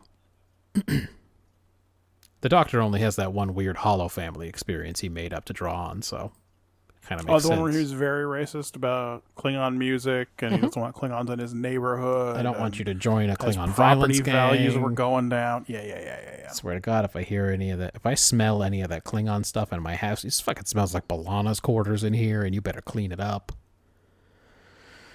Uh, B'Elanna feels vindicated by Seven's defection since she never liked her.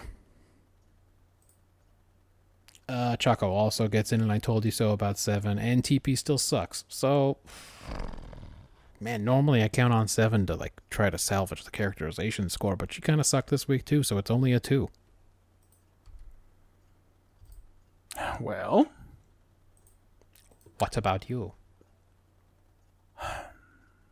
I don't know if this episode really plays out any differently if Seven tells Janeway she's been contacted by the Borg Queen, but it's insane that she doesn't.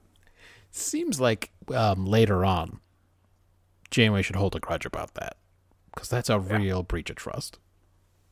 Well, don't worry about it because this week, Kathryn, hard choices Janeway, tells Naomi you never leave a crew member behind. and also, there isn't a giant mutiny when she proposes this rescue mission. Despite the Uh, fact oh, that Chaco is side eyeing her the entire episode about all the bad decisions she's going to make Yep. in the future, for sure. Well, mutiny's not on the cards with him ever. We know. No, no, no. He doesn't even he doesn't even know how to make make those triangle sandwiches.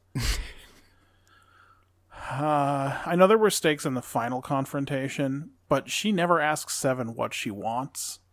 So the story here is the Queen kidnaps Seven, and then Janeway kidnaps her back. so I guess she's decided Seven still doesn't have agency.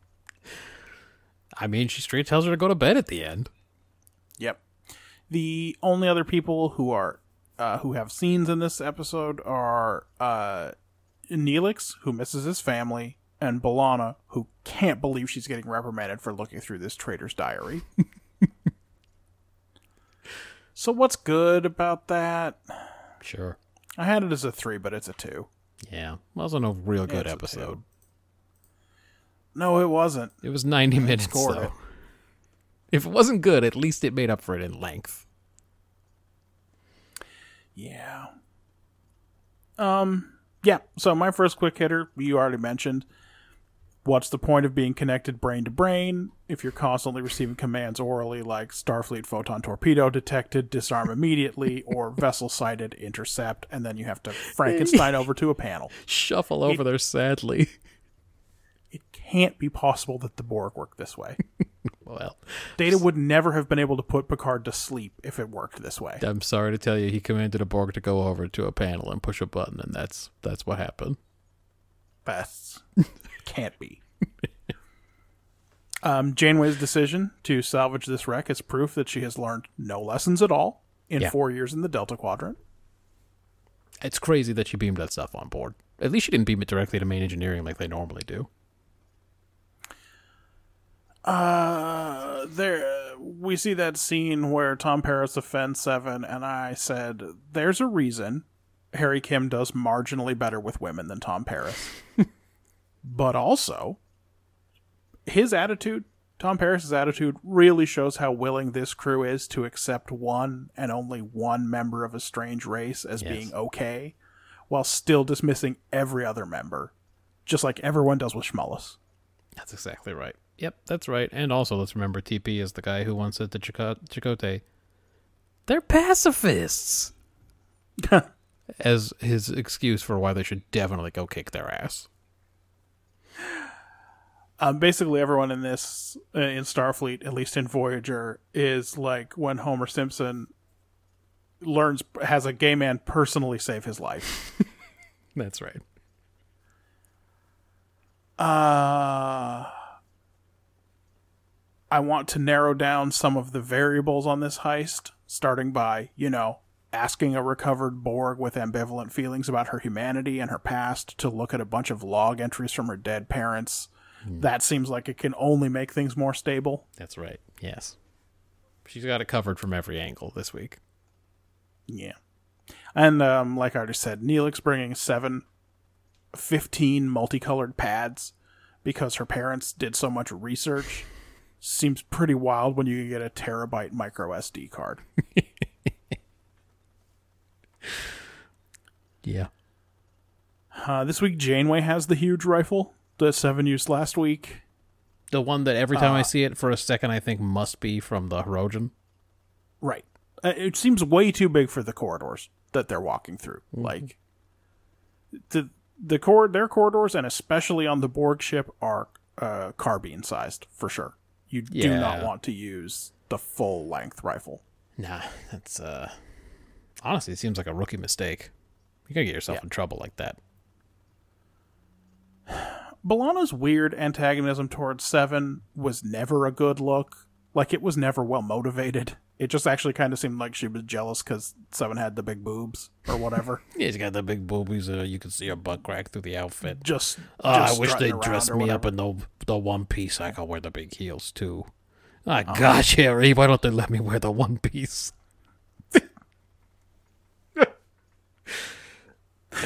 Uh, I love how everyone's Carl. Only when they are incompetent, which is Yeah. the entire Voyager crew. Um, but anyway, Janeway reprimanding someone for getting into personal files is pretty rich. She just orchestrated a heist. I mean, we saw her fucking not even sneaking her way into sickbay to turn off Schmullus's memory over and over again not that long ago. That's right. yeah, you're right though. Don't look at her logs. Yeah. Uh, Seven of Nine's alcove requires 30 megawatts. My stupid powerful gaming computer has a 750 watt power supply. What is that alcove doing? I know that she doesn't have to eat, right? So, like, It's giving her straight juice. do the replicators also require 30 megawatts? By the way, I Is bet that why they have replicator red? Whatever. I bet she probably does have to eat, and they just came up with the solution so they could keep her in that fucking one piece, that, that full jumpsuit. She she ain't gonna eat, so she always gonna look so good, all cinched up in that in that fucking outfit, Harry. Uh, I mentioned the Delta Flyer prep scene when we were talking about Deep Space Nine, but it was wildly bad. It was Sub Babylon 5. It was Wing Commander 3. Yeah, This week, the Borg Queen sends three ships to assimilate a planet of 400,000 people, yeah. but they only send one at a time after Earth, huh? I don't think the problem is that they didn't have Seven's outlook. Seven's individual No, outlook. man, I think they should probably have sent more ships. They um they didn't have seven there to program the nanoprobes, and that's her special skill. And then she sent Seven into one of those Japanese haunted houses the running men are always so terrified of. it's just like screams and people popping out at her and what's going to be around the next corner. And Sure. I mean, Boro lied. Borani was a fucking liar. She's a lying fucking snake. Be sure to enhance the viral sequencers, Matt. All right, I'll try. You're going to want to enhance the viral sequencers. That's Does all I'm to saying. make it more viral, or does it make it more sequenced? to make it more enhanced. Oh, right. Thank you. And um you know, every year I have to do an annual security training, and they warn us about these Janeway types trying to follow you through a secure door. That's a scenario that comes up every single time. And you're like, man, I don't even work on premises. Like, why do I gotta? Yeah, I I gotta. gotta remote work, or no one's gonna follow them. No one's gonna come through my door. Also, I promise you, if I stop and like look around real cagey before I key into a building and like watch to make sure no one sneaks in, people are gonna break in. People are gonna want to know what's in there. That's right. Also, I think security's probably gonna start investigating me. Why is that guy always looking around like that? And like you said, um, they're very cavalier about the transwarp coil blowing up. It's like they don't even expect things to work anymore. No, gave out. when buddy. Janeway says they got 20,000 light years out of that transwarp coil, th- th- with no other commentary, Yep. it's just like, okay, well, They're then not the going to try to replicate the technology. They're not going to look into fixing it. No, no, no, no. no. Gave Build out, a buddy. second. Nope. Nope. Nope. Nope. Nope. Nope. That's it. They'll probably have to do another heist on the next Borg ship they come across. Mm-hmm. Um, my big question, Matt, is at what point do you think Seven remembers that her daddy was on that ship? This is an interesting question that you you posed in the Zoom invite, and Uh-huh. it's true that, like everyone in the episode, I cared so little about that guy that I didn't even remember that they just left him there Uh huh. Well, until. I saw that. But yeah, no, they He's- they wheel out her weird remote control dad, and then Uh-huh. no one talks about it. She's not sad about it. Nothing. He's fucking. He's in the room with her. That's her he's dad. in the room with her when this is all going down. her nice science dad from all the flashbacks, and at no point is she like, "I'm still mad we didn't go back for my dad." Though, like, I understand we had to get out of there, but like, my dad's there. they could have. They could have beamed three people out instead of two. like, if your dad was there, you probably would have wanted to go back and get him, but we didn't even talk about it. Like, but no, she doesn't say She shit. didn't indicate in any way that her dad was standing 15, 15 inches from her when they beamed out of there, and they just fucking left him behind. And they sure as shit could have unborged him too. That's what I meant earlier when I said certain writers forgot certain things this week, and Uh-huh. apparently they forgot the part where they paraded him in front of her as a weird mind Uh-huh. fuck or whatever, because no one talked about it. Yeah, That's it's just one. un, unseen and unspoken in this one. That's a big one for sure. I gave uh, best actor to Big Seven and worst actor to Little Annika. Yeah, It's not really fair because she's a kid, but you but know, kid actors do suck, and we shouldn't just let them get away with it anymore.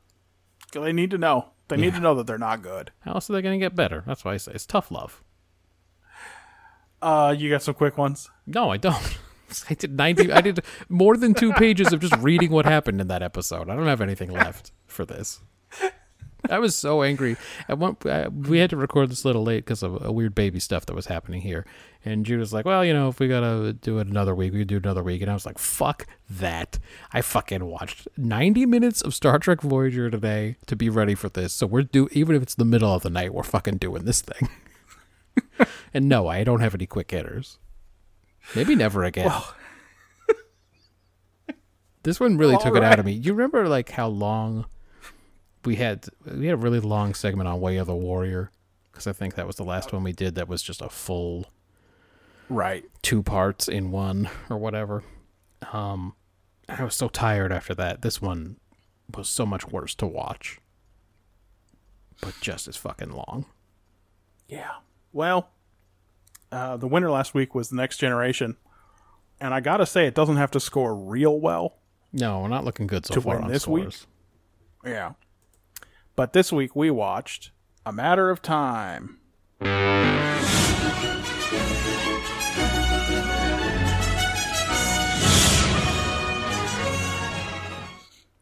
The Enterprise is on the way to Penthara 4 to help mitigate a post asteroidal dust cloud Nice. When it hmm? I just said nice. Nice. When it passes within a few hundred kilometers of a space time distortion and does a quick turnaround, because Geordi says, I don't know, a couple of minutes don't make no difference. I mean, it's worse than that. He makes a cool joke about how it's not going to matter unless another asteroid shows up, and then Right. fucking Data just shits all over his joke because that's what Data does.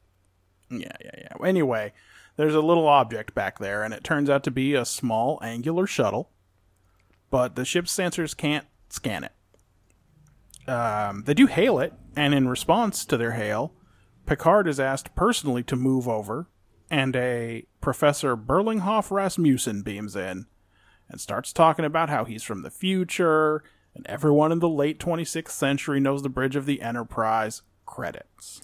Do you suppose Picard's pulse shot way the fuck up when the hail was addressed personally to him? Because I think the last time that happened, it was the fucking Borg. Uh, I mean, could be.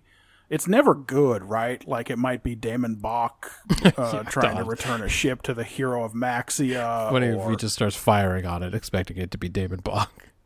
yeah, it's Bok. And then he says in his it's, log, that is not a Ferengi ship. He got that shuttle from somewhere. He's been disgraced. regretfully, the shuttle was destroyed with no no trace of survivors. But in my defense, it, he did hail me personally. Well, after the credits, this weirdo tells Picard that he's a historian of early interstellar histories, 22nd through 24th centuries. And he mm. keeps dropping a bunch of dumb guy hints like, this painting is the original, or I thought this book was on your desk. Uh, yeah, it totally overdoes it. By the way, side Uh-huh. note, Marjan pointed out rightly that if you are an expert in two centuries, it means you're not really an expert. Yes. Like they should know right away. This guy, even if he is an historian, is kind of a boob. Yeah, they would definitely. If this guy worked for a real research organization, they would send somebody who was a specialist on the Enterprise. Yeah, he's like, I cover Or- European history from the 17th through 19th centuries. You'd go, exactly. oh, It would have been this is the guy who covers uh, Starfleet uh, Starfleet engagements near the Cardassian uh, area of space in the second half of the 24th century. yeah, like post Cardassian War relations Uh-huh. uh, Yes. in these sectors or whatever. Yeah, this guy ain't a real historian. Well, he keeps insisting that he can't tell Picard why he is the subject of this research because of, you know, paradoxes and shit. Mm-hmm.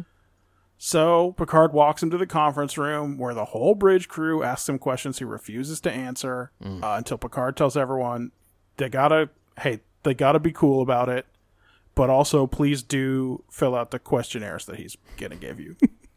so we're hey, everyone be cool and cooperate, and I guess try not to get distracted by this nonsense. Is that just Picard's mad respect for academic types? I don't really understand that part. Yeah, this guy got lucky because if he had asked Jellicoe to move to the side oh, and then fucking beamed in, he's inside a brick. Jellicoe, in well, for one thing, Jellicoe would have said, I'm not going to move for two days. That'll really steam his ass. I really hate. I'm just gonna. Oh, oh, he wants me to move. I'm gonna keep standing here. It's a power tactic, move. He wants me to move. I'm not going to, you know, I'm to make him move first. Then he's on the defensive. Like, what are you talking about? Um, Hailing frequencies were open that whole time, so I don't think it's gonna be as. Good. That was a power move, too. That was also a That also. Damn it, Will. I told you it's six shifts this week. Um, well, the uh, the lines are drawn in the conference. Uh, Picard and Beverly seem to mostly believe him. Worf mostly doesn't. Geordi and Troi are on the fence, and Data, who gets to walk him home, seems to take him pretty much at face value, and he's very concerned about whether he is still alive in the 26th century. Yeah, he's really, keeps asking him. Um, the Enterprise arrives at the freezing Penthara 4, and their plan is to release a bunch of carbon dioxide, because that's what we're doing this week, because that's what's cool. uh, so the scientist in charge tells them that they've spent decades trying to avoid a greenhouse effect, but, you know, this space war. right, what can you do? What can you do? Uh, they in 10 forward and then in engineering, Rasmussen makes another bunch of vague statements about important moments and how much fun he's having being there, kind of sort of implying that the mission they're on will change tenor in some way. Also, he reveals he was recently in the 22nd century. Oh, and he slips a pad into his pocket we see it nobody sees it but we get to see it. Right. Uh it was like he had put an apple in there earlier. We'd seen him put an apple in his pocket earlier but those apples were just for anybody so that wasn't sinister but the pad is something. Uh, the ship starts shooting at what looks like montana trying to release some gas and eventually the temperature stops going down and everyone's pleased uh, rasmussen acts like that's what he wanted to see But when we come back from commercials, Troi's telling Crusher that he's trying to deceive them or misdirect them somehow. And then he comes in and asks to see a neural stimulator, and he spars a little bit with Troi, calls her Picard's empath. He's even kind of hitting on her. And frankly, the Picard's empath thing should have worked. But, I mean, given you what know, we know he's got about her, some. Yeah. He's got some appearance based issues to overcome, I guess.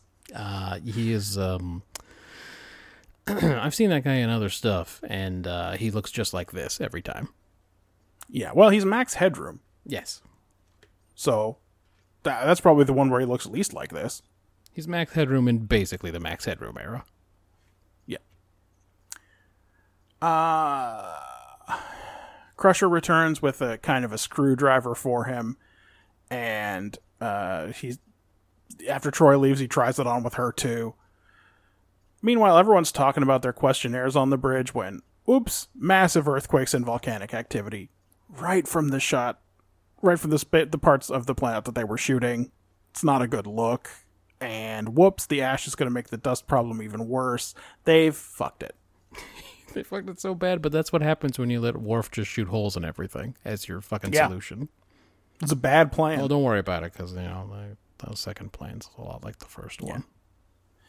Yeah, yeah, yeah, yeah, yeah, yeah, yeah, yeah, yeah. Um,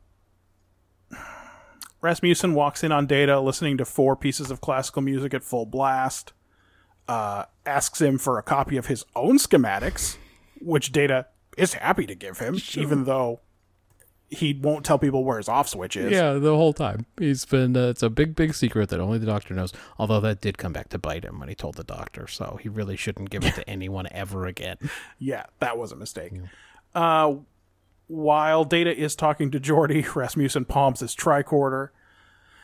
Well, Data has a plan. He tells Picard that he and Geordi want to shoot the atmosphere again. they want to use the phasers again and shoot it. wild. And use the shields like a kind of lightning rod. But if they fuck this up, no more atmosphere. It is actually kind of wild that the uh, scientist, in in the only one who gets lines in this fucking episode, is totally okay with that. Yeah. Yeah, yeah, yeah. He's It's wild. Yeah, he's like, well, I mean, I guess we're totally fucked either way, so I might as well try it. And it's like, don't let these guys keep shooting your planet. Did you see what just happened? Well, Picard seems to think it's a little bit risky too. He calls Rasmussen in to ask him what to do about it and how Rasmussen can live with just watching and not intervening. And also, wouldn't he like to join the Violators of the Prime Directive Club with him? he just tells him about the times he's violated it. He's pretty upfront about that stuff now. ultimately, Rasmussen doesn't give him anything, and Picard chooses to try the second phaser plan. And he says, "You know me. I'm I always take the active position. Everybody knows that, and I want that on the record, and I'm doing it." Take that back and put it in your history books. Yeah. Also, in scenes we didn't see, Geordi convinced the leaders of the planet to give it a shot. Also, I don't know, man. Something about this scientist makes me think he wasn't really paying attention. So I think whatever Geordi said, he was good with. yeah, but they it didn't end at the scientist. Geordi says they took it to the local leaders. Yeah, well, if they're anything like this guy, the, is this a colony? Are these humans? I'm sorry, I haven't been paying attention to what's happening. That's a good question. because they look like humans. there's a couple million people down there, and if they had done nothing, they said they thought that maybe like 10,000 people would have died. Yeah, But they've made the problem worse. yeah, they did. Uh, Geordi also wants to stay below while they try it. It gives Rasmussen the opportunity to say another dumb thing. Uh, they shoot the planet uh, with the white beams and then the red beams. Oh, good, good, good. That's the right sequence. And then the planet turns red and then blue. Good, good, good. That all sounds and all the blue stuff flows up to the ship and gets redirected out into space and then it's time for Rasmussen to leave but but everybody's waiting for him when he gets to his shuttle yeah, and they demand to search his ship because whoops a bunch of stuff has turned up missing yeah. in in a world where they can just make as much more stuff as they want Yeah, but you know what it's like on Enterprise. Come on, man. He found that pad underneath his desk, and he's like, "Worf has to come in and see this. This is some bullshit." In that horse fucking shit. Beverly found her thing on the floor and picked it up and looked at it like, "What the fuck?" It's fucking Nurse Ogawa again. She's at it a fucking again. These people cannot handle this. You've been disorder. touching my shit No, no, doctor, doctor. I mean, you, you know, the one time I did it, it was um, I just moved it to get to the thing behind it, and I didn't know I ruined the experiment, and I apologized so much at the So you- time. What you're saying is that on the hood, if someone had come into DeSoto and said, "Hey, uh, got tricorders missing," DeSoto would have said, "What the fuck are you talking about? A tricorders do you want me to do? Shit you another tricorder? That's what he would have said. Go to the computer and push the button and say tricorder. Who cares?" Yeah, exactly right. Only on the Enterprise, where when someone's late for a meeting, Riker goes into Picard and asks for to have him transferred right away. Yeah, I guess Would so. this happen? Um, well, they want to search his ship, but he he bluffs them into only letting Data see the ship, and Picard helps him out with an explanation for that answer for that, which is because then he can order Data not to tell anyone what he sees in there, you know, if it's sensitive. Uh, so the two of them step inside, and of course, all the stuff is in there. And also, Rasmussen has a stolen phaser in his hand. And here he reveals that he is from the 22nd century, hmm. and the time ship is stolen. And he probably iced the guys. Does he say what killed the guys? He does not. Well, he wears the guy's clothes. We know He's that. got his ship and his clothes, so and his backstory. and he's going to go back to New Jersey and invent all of these things that he has stolen. And now one of the things he's going to invent is fucking data. This must be uh, the part of the 22nd century before the New World economy took over. I assume so. Or maybe it's because he wants to be famous. I don't know. But whoops, the phaser doesn't work. And then Data threatens him, and they go back outside. And Picard says, Oh, yeah, yeah, yeah. When you opened the door to the ship, the computer was like, Well, that's all our shit. And it deactivated it. and he doesn't say, That's an order that I gave. So it does seem like maybe the computer made that decision, but whatever. Well, you know, it's, um, it's not sentient yet, but New Vertiform City's not that far away. That's true. Well, the time ship fucks off without him because it's been on a timer this whole time. He didn't know how to stop the timer, maybe. Yeah, or- this is a big question in this episode. this is Uh, this is then- as big a question as what did they do with, with Seven's dad just back there? What happened with him? Anyway, now Rasmussen's going to have to be the one answering a bunch of questions about his his time period. So, uh, it's- it'll be an ironic punishment. It'll be very nice. Exactly. Yeah, yeah, yeah. Matt, what's this one about? Hmm, all, all I could come up with was people who have little integrity in their professional lives probably don't have any in their personal lives either, and vice versa. Is that it? Is that this guy sucks in every way possible? So everyone on the ship and us should guess that he's a fucking thieving piece of dog shit. Maybe. Because otherwise, it's just if it sounds too good to be true again, and I cannot do another one of those right now. I can't. I'm not going to do it. You don't. You can't do it. You know all the stuff I said about the Kazon earlier. I'm now I'm saying it about the plot. If it sounds too good to be true, um, right, he's like hitting on all the ladies, and he's everyone. Everyone who's paying attention hates this guy instinctively. Like Worf can't fucking stand him, majority can't fucking stand him. But they, for some reason, they're all like, "Nah, he's probably still a scientist." I think they sh- should they have caught on. Is that what I'm saying? um. I mean, this is nothing. It's a four. That's uh, true, but what is? Well, who cares? Yeah. Um. You mentioned the Kazon again, Matt. You want to go ahead and Google uh, Marowak? I'm That's M A R O W A K.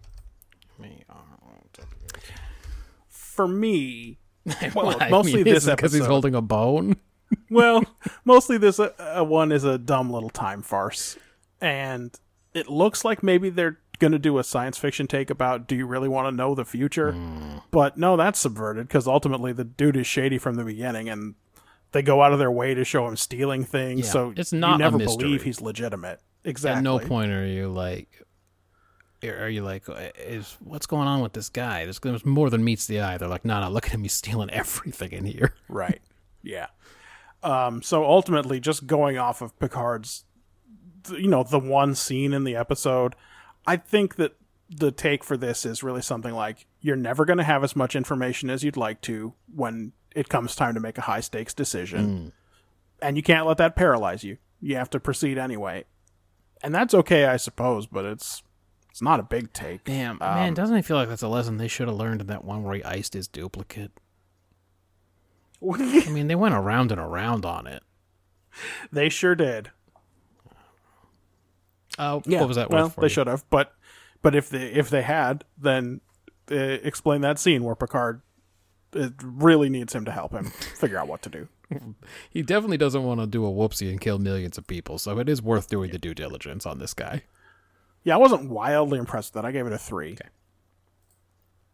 Execution wise, well, first, this episode falls into one of the standard TV pitfalls, standard traps. If you make a character annoying, you can't just offset it by having everyone else annoyed at him. like, we don't we don't sympathize with them because none of these people are real. We just have to suffer through it. That's true. I also think it lowers the stakes a lot to have the entire endangered planet represented by one speaking role and one window with fake snow behind it. I know the whole effects budget this week went to space space scenes of firing phasers and doing the shield thing, whatever. Oh yeah, you But, know, like- I saw the thing where the shields all turned blue. That must have cost a fortune. That must have been pricey. Um, even as Rasmussen becomes more suspicious, we don't see anyone take their concerns to Picard. Nope. the The closest we have to this is a scene where Troi tells Beverly that she doesn't trust Rasmussen. Yeah, Troi. So, you know what? Um, I got so much to say. At the end of the day, it just turns out that they were onto him all along. Anyway, it's a cute episode, but I I don't think it's doing much that's good. I gave it a three for execution. Also, Okay. Yeah, uh nobody in this episode says or does the obvious thing, which is to tell this guy to shut up and stay in his quarters. Like this isn't your fucking playground. Even if you're an historian from the future, we'll let you know how it goes. But this fucker's just walking into engineering and walking onto the bridge like he just fucking owns the place. And these these fuckers are all just boobs who want to both pester and impress the future man. Yep. So bad job everybody except I guess Troi who thinks he's turds, but she can't even say why because she's been written to be useless. And Geordi Listen, who s- hates his guts, I guess, too. Yes. I- I've said it in previous episodes. I will say it again. The Enterprise got very lucky with the timing of uh, uh, Norah Satie's visit.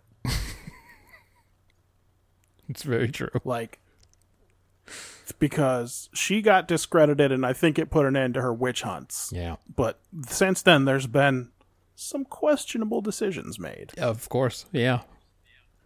And right now, no one wants to be the second person taking a run at Picard. No, he's going to be free and free and clean. He's Teflon, man. He's for a while. He's going to be good to go. As for the B plot, it's kind of a real sciency. Who cares, right? Oh, there's something going on on the planet again. This dang planet. We got to fix it. And with a technobabble solution that works perfectly and fixes everything on the planet in 11 seconds. Right. So pretty standard nonsense there. Uh, just a three for me.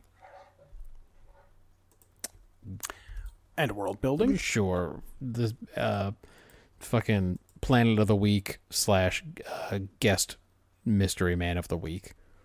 Definitely going to be a lot of world building. Uh, Penthara 4, Type C asteroid, nuclear winter. Like the one in 23rd century Earth? That's what they said. No, he said. I think he must have said twenty first. I swear to God, on the caption it said 23rd. And I went, Okay. "Oh, that doesn't sound like they know about their own history. Because, as we know, 23rd was Well, they when there don't. was a Kirk. I mean, we'll talk about it. They definitely did another one. yes. Worf has a new monitor that detects space-time disruptions. Uh huh. That's good. Um, that shiny hand towel, that ain't drying nothing. No, Unless that is some real, like, for real future tech. Because I saw no, that and I went, everything, that's, everything's wet still. everything about that sink situation is fucked up. It's like uh, if you visited there, you'd be like, in a lot of ways, it's really advanced, but in a lot of ways, though, I think some of this shit they just did because they thought it looked fancy, and they. But what I don't understand is why they keep doing it after they realize it doesn't work. Tiny man, bring your own towels, fucking, probably bring your own teepee, just like play oh, it, play it safe, man. I had to just Oh, do you think it's a roll of that same material? it's all it's is they fucking just shimmery fucking bullshit that just spreads that all around. Well, here's my big question: Is there another bigger drawer that becomes the toilet? Yes, one of the bottom drawers for sure just pulls out. but by the way, you straddle it kind of uh, almost Riker style. You're still facing the mirror. oh, you face you face the mirror so you can see what your face looks like when you're doing it. Right. Um, there were no phasers in the 22nd century, according to Worf. But who knows what century he really meant? Yep. I think probably that is the reason why they have to use phased pistols in Enterprise. Yeah, one throwaway line. Uh, they just let Worf drill holes on any old planet these days. Then when that doesn't work, they just tune the phaser more different than last time. It's fucking nuts. Again, that second treatment cures the planet like fucking magic. Every problem is instantly solved. It's not like, okay, this is a good solution. Eventually things will be okay here. They're like, no, no, no, the planet's a fucking paradise now. Um, Data can distinguish up to 150 simultaneous musical compositions. it still sounds like this is a time pod from the 26th century, maybe. But Yeah. since even Rasmussen wasn't really sure about that, it's hard to say. Um, I give it a two, but it was never really going to earn a lot of points. Yeah, I'm afraid it was a two for me also. Um, we've got time pods. Uh, wormhole philosophy. There's a fucking throwaway line about every every introductory philosophy class has dealt with this since the discovery of the first wormhole. Yeah. Uh, no phasers or warp drive in the 22nd century. Some incurable incurable plagues still exist in the 24th century. Oh, and in the future, people can find the political will to do something about global warming. so, Good to know. Yeah, it's a two for me. Gene's future. yes. Characterization. Yeah, go for it. Picard has a bias toward action over inaction. According to his own mouth, for sure. Fro- that comes out of his mouth. Worf fucking hates homework. Riker is pretty awful at being diplomatic, Sure. but Geordi must be fucking great at it because he convinced a planet full of people to risk going from maybe 10,000 casualties to 20 million if he did a bad phaser math immediately after having done a bad phaser math. It really does seem like Geordi's the one they should have sent down when the Sheliak were doing their business. Well, and by the way, Picard. The real question that is in my mind now is what did Geordi do that we didn't see? Sure. Did Picard run into him? Do you know how there's, you know, dumb scout stuff like that guy's got an ugly girlfriend? Yes, yes, yes, yes, yes. Oh, in this uh, case, it's Jordy can't get a girlfriend.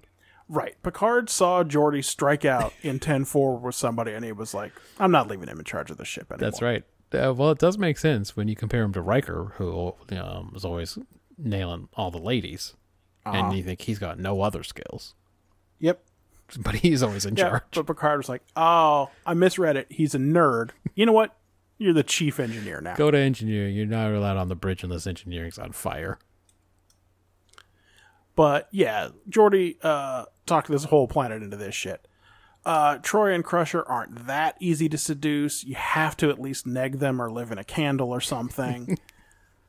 uh, and Data is still concerned about his sort of unique existence and future and legacy, even though he has no emotions. Mm, well, is he concerned? is he like super concerned? Because then the guy um, tells him that they don't even have schematics of him in the 26th century, and that to me would be a major giveaway. That should be a red flag. Like Geordi picks up on that he uses the past tense when he talks about data, but you know your schematics didn't really survive. What? Data doesn't go. Hey, what do you mean by that? Hold on a second. Hold on a second. Uh, on, print you a copy. yes, I'll give you the schematics. I lose stuff all the time too. Don't worry about it. but like, hold on a second. Let's I roll just that. I back. lost a tricorder today. It's weird. Yeah, you wouldn't think I'd be able to do that, but straight out of my quarters, just gone. my cat took it. I haven't seen my cat in a while either. he might be lost. Would have been great if Spot was in there. Uh, yeah, character wise, it's a four for me. Yeah, I agree. It's a four. I talked about it in the beginning how Data just shits all over Geordi's joke about it unless another asteroid decides to show up or whatever. And then Picard thanks Data. And, like, why does he feel like he has to do that? Why do people humor Data? Is it the mega strength that he's possessed of? He is he is possessed of the mega strength. Are they afraid? Because then also, towards the end of the episode, as you pointed out, somebody taught Data all about threats. Yes, I presume that the door will open, uh, that your handprint will open the door whether you're conscious or not, I mean, because or whether I rip your whole arm off. yeah, by the that way, handprint question, which I could easily do. was very scary. Um, so maybe that's why everyone has to thank him when he when he does something stupid. Um, is Picard fishing for compliments when he says there are certainly uh, uh, wiser humans to pick to observe? this guy must think I'm pretty wise, everybody. I can't be the best guy. Come Is on. that I'm the best human? Well, I, I mean, I guess it's uh, no. I mean, there must be a better human. I don't. I can't think of whom. Um. Anyway, this guy can't be from the future. He'd know Picard will break the Prime Directive twice a day, if possible. He's not going to be afraid to ask about the future. yeah. This is crazy. Beverly wants to know if the Tellurian plague was cured. Yo, I've never even heard of that. Ask a better question, dummy. also, was Crusher jealous when she saw this dude talking to Troi? Uh, she comes back and she's like, Usually that's the kind of thing you play against Troi, not against Crusher. But I know. you never know. But she comes back and she's like, "Oh, I'm so glad that you're finally getting better acquainted." And I was like, "What the Yeah. fuck was that?" Uh, Troi says the guy is holding something back, but like she don't know what. Maybe it's the thing Crusher said, but maybe not. I don't know. She should have said, as always, maybe. That shit was so helpful that your services will no longer be required. Thank you. Look, look, I'm going to be honest with you. My job mostly is to so Picard can pretend like I'm reading someone's mind. I mostly, I don't know. Could you guys think I can do it over view screens? How would that even work? But anyway, I just sit there. I go, he's lying, Captain. And the only guy on the other side, he's probably lying. So it works a I mean, here's the thing: they're pretty much always lying about something. Usually, they usually some, some fucking liars. God, Harry, I wish I had a different job. this one's not really doing it for me anymore. Can I be a pilot like you, Harry? What are you? You're not the pilot? Oh, I don't know what you. What's Harry do? um. Anyway, at least she mean mugs him a whole bunch, but her hunches are all for naught. She never investigates or, like you said, brings anything to anyone or figures a damn thing out about him. So, Yep. Uh, Geordi both hates this guy and puts his own ass down on the line down on the planet and convinces all those people to go forward with this clearly insane plan. So it's a good episode for Geordi, which is why it scores as much as a four. Yeah, he has a real good outing for sure. Yet another win for Geordi. Yeah, big W for Geordi. Um, you got some quick hitters? Sure. Uh, Rasmussen says he's traveled back nearly 300 years from the 26th century. That's you didn't. That nope, you didn't get it right. Yeah. what is going on in this episode? Uh this uh this scientist down on the planet who I keep talking about, it's because he was acting as hard as he could. Every reading full of grim determination. This dude needed some clips to show off on his next audition. Um, I have no idea if Corsica is a nice place to vacation in the present, but Picard thinks it might be in the 24th century, or whatever century this episode takes place in. Yeah, also, he didn't say New Corsica, but we don't know what Corsica he really means, ultimately. True. It could be any of the Corsicas. Could be third Corsica. It could be third Corsica. Um, Data and Rasmussen spend about two minutes in the shuttle, right? They come out, and Data has it totally solved. Nobody thanks him or goes, "Holy shit! What, what, did you take him for a walk around the block or something? How did you get him to spill it so fast?" You tune him up somewhere where we can't see the bruises, or what happened? Picard just there? pretends like he sh- he really knew all along. He just goes, "Ah, of course." it's like, what, bro? They just went in there. You should be shocked. Hey, uh, why this guy? Why this guy put his shuttle on an auto timer though? it's the Why? it's the main question of the episode. I think. What's the advantage of that? In case he forgets he needs to go home? You know, I think um, I think it was hubris. I think this guy tried too much too quick, too quickly. was He should have gone forward one year and got some lottery numbers, or a week and got some lottery numbers, and come back yeah. and had a little walking around money while he figured out the rest of the fucking shuttle. As we pointed out, he didn't just go anywhere. He went to the Federation flagship to steal all their shit. Bro, you could have just gone to Starbase fucking 10 or whatever and just stolen some There's- crap from their lab. There's fucking absolutely zero evidence that he picked this destination. well, he, I guess he could have just looked up the Enterprise, huh? Because he calls Picard by name. But yeah, when the Enterprise fucking hailed him, he could have looked it up on the computer. it's just like. Was he going to forget he needed to go home? Was he going to he's been- oversleep? He, he- yeah, it's he's looking at his watch the whole fucking Yeah. time. He's very nervous about this. Everything indicates that he didn't know how to disable that timer. so embarrassing. He should be pretty embarrassed when he has to tell the, I assume, therapist he has to meet because I don't think he's going to go to prison. They don't have a they don't have a crime on the books. They don't have a punishment on the books for his crime. Um, Yeah, for sure. he's going to have to tell that therapist, like, honestly, I was embarrassed to say, but I didn't know how to turn it off. I mean, they do, but like, what? What do you think the punishment is for stealing a tricorder and a phaser and a neural stimulator? That's what I'm saying. and, they probably uh, just talk to you about your goals and like how You know how wanna- prosecutors love to throw shit in there. They'll probably get probably get him for that apple. They'll probably put that apple on there. It'll be a whole thing. they're probably gonna be like, "Here's here we're gonna give you a hundred self improvement credits a month to get you back on your feet, and we just want to know about your goals. What do you want to be? What do you want to do with your life?" That sounds pretty good. Sounds like a good system that I want to be a part of.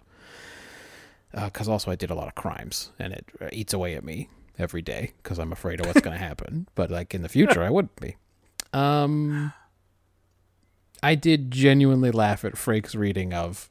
He said he wanted to know if we had a grasp of the fundamentals, and he looks away all pissed off. I just thought he did not groppler this guy. It's unfortunate. He should have Nope. gropplered him, but he at least hates his guts. uh, that's it for me. What about yours? Yeah, I have a, f- I have a few. Uh, you mentioned Worf's new console that detects spatial anomalies. Everyone in this opener keeps referring to this thing like it's Worf's problem somehow. Lieutenant Worf's distortion. Yes. The lieutenant's sensors. Like either he has been pestering him for a while to put these things in and they think it's stupid and useless, or or it's this is just how they behave and it's really not going to encourage junior officers to speak up if they're not No, sure you're putting your ass something. on the line for sure on that Yeah. ship. But also, maybe Like- in the past, Worf has mistaken many things for space-time anomalies. well i think we've So they want to they want to tip off whoever's talking up to him about it that it might not actually be a space-time anomaly. right Like that, like Um, yesterday's this- Enterprise when that thing seemed to open and then went away. They all just went, "Okay, sure, yeah, no, I know, I totally saw it too, buddy. It was definitely there." that's a that's a very good point this exact thing did happen in yesterday's enterprise didn't it um this guy's from the late 26th century but he's traveled almost 300 years into the past to see them wesley would have caught that That's. I mean, I certainly fucking caught it. I, went, I don't understand what what oh, happened that's there. not that's 100 years wrong Just because he's not really a they're in the 24th they're in the late 24th century now Just because he's not really an historian doesn't mean he should be so bad at math. That's not good. you know, like, uh, for sure he would have written a proposal for this trip, He'd and it know. would have said, "I want to travel 281 years in the past." That would be wrong though, because it'd only be 181. Ah, something's wrong. Yeah. Uh, when Picard sends one person out of the meeting to walk the guest home, I always assume it's because he doesn't want that person to hear what everyone else has to say. like in Clues, when Picard sends Data out. Data, I, I, there's some very important work that needs your assistance in And engineering. as soon as the door This fucking switches closed, he turns to Geordi and says, "That was everything about that, that was total was- bullshit, right?" It was bullshit. If this was such bullshit that this guy over here, Riker, was nodding the whole time, like, okay, this is no, something's wrong here. Something's wrong here. Th- this guy knows about the Elway theorem or whatever we're talking about. Uh, so how do you pick Data for this one? To walk him home. He didn't want Data's opinion on whether this was real or not, or Uh, that's a good question. Because then they just all sit around and talk about it for like another, probably another 45 minutes, and we only see two of them. But You know what? Maybe they didn't want to hear what Data had to say about it because they're sick of him. Because they're sick of his shit. Maybe now they always give him that assignment. Yeah. I don't remember if this is the first time we've seen the wild ass sync design on the Enterprise. Well, we definitely saw it in Roka Danar. Okay, all right. He has one in his So- brig. yeah, in case in case you don't remember, dear listeners, a drawer, a counter part of the countertop ret- retracts, and it's just a drawer full of water. What happens with that? Where does that water from? Where does it go? Exactly. Yeah. what happens when you after you close it again? How does the water get purified or recycled or replicated? When the ship takes a hit and shakes around, mm. does water splash all over every single bathroom on the ship? Oh, maybe those drawers are just fucking airtight. If it happens, what do they dry the water up with? Because, like you said, that hand towel ain't going to do it. It's non-absorbent. Uh, The actor did his best to make it seem like his hands were getting dry, but like, no, Yes. they were not.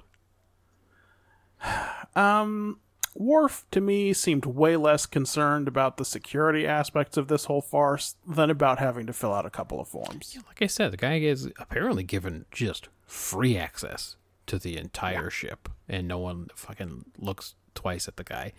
But you're right, they did gripe about their homework a lot.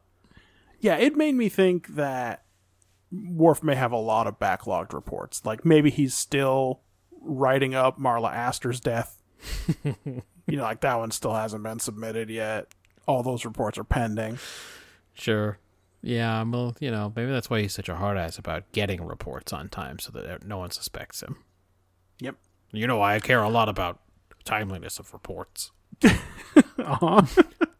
Oh, this is really I'm I'm you know, if I stop and do this guy's homework, I'm not gonna be able to do those reports tonight that I was for sure gonna do. So when they're late, And then he leaves because of the homework. fucking Troi and Riker are like, this guy's always fucking talking about reports. He hasn't turned one in in six months.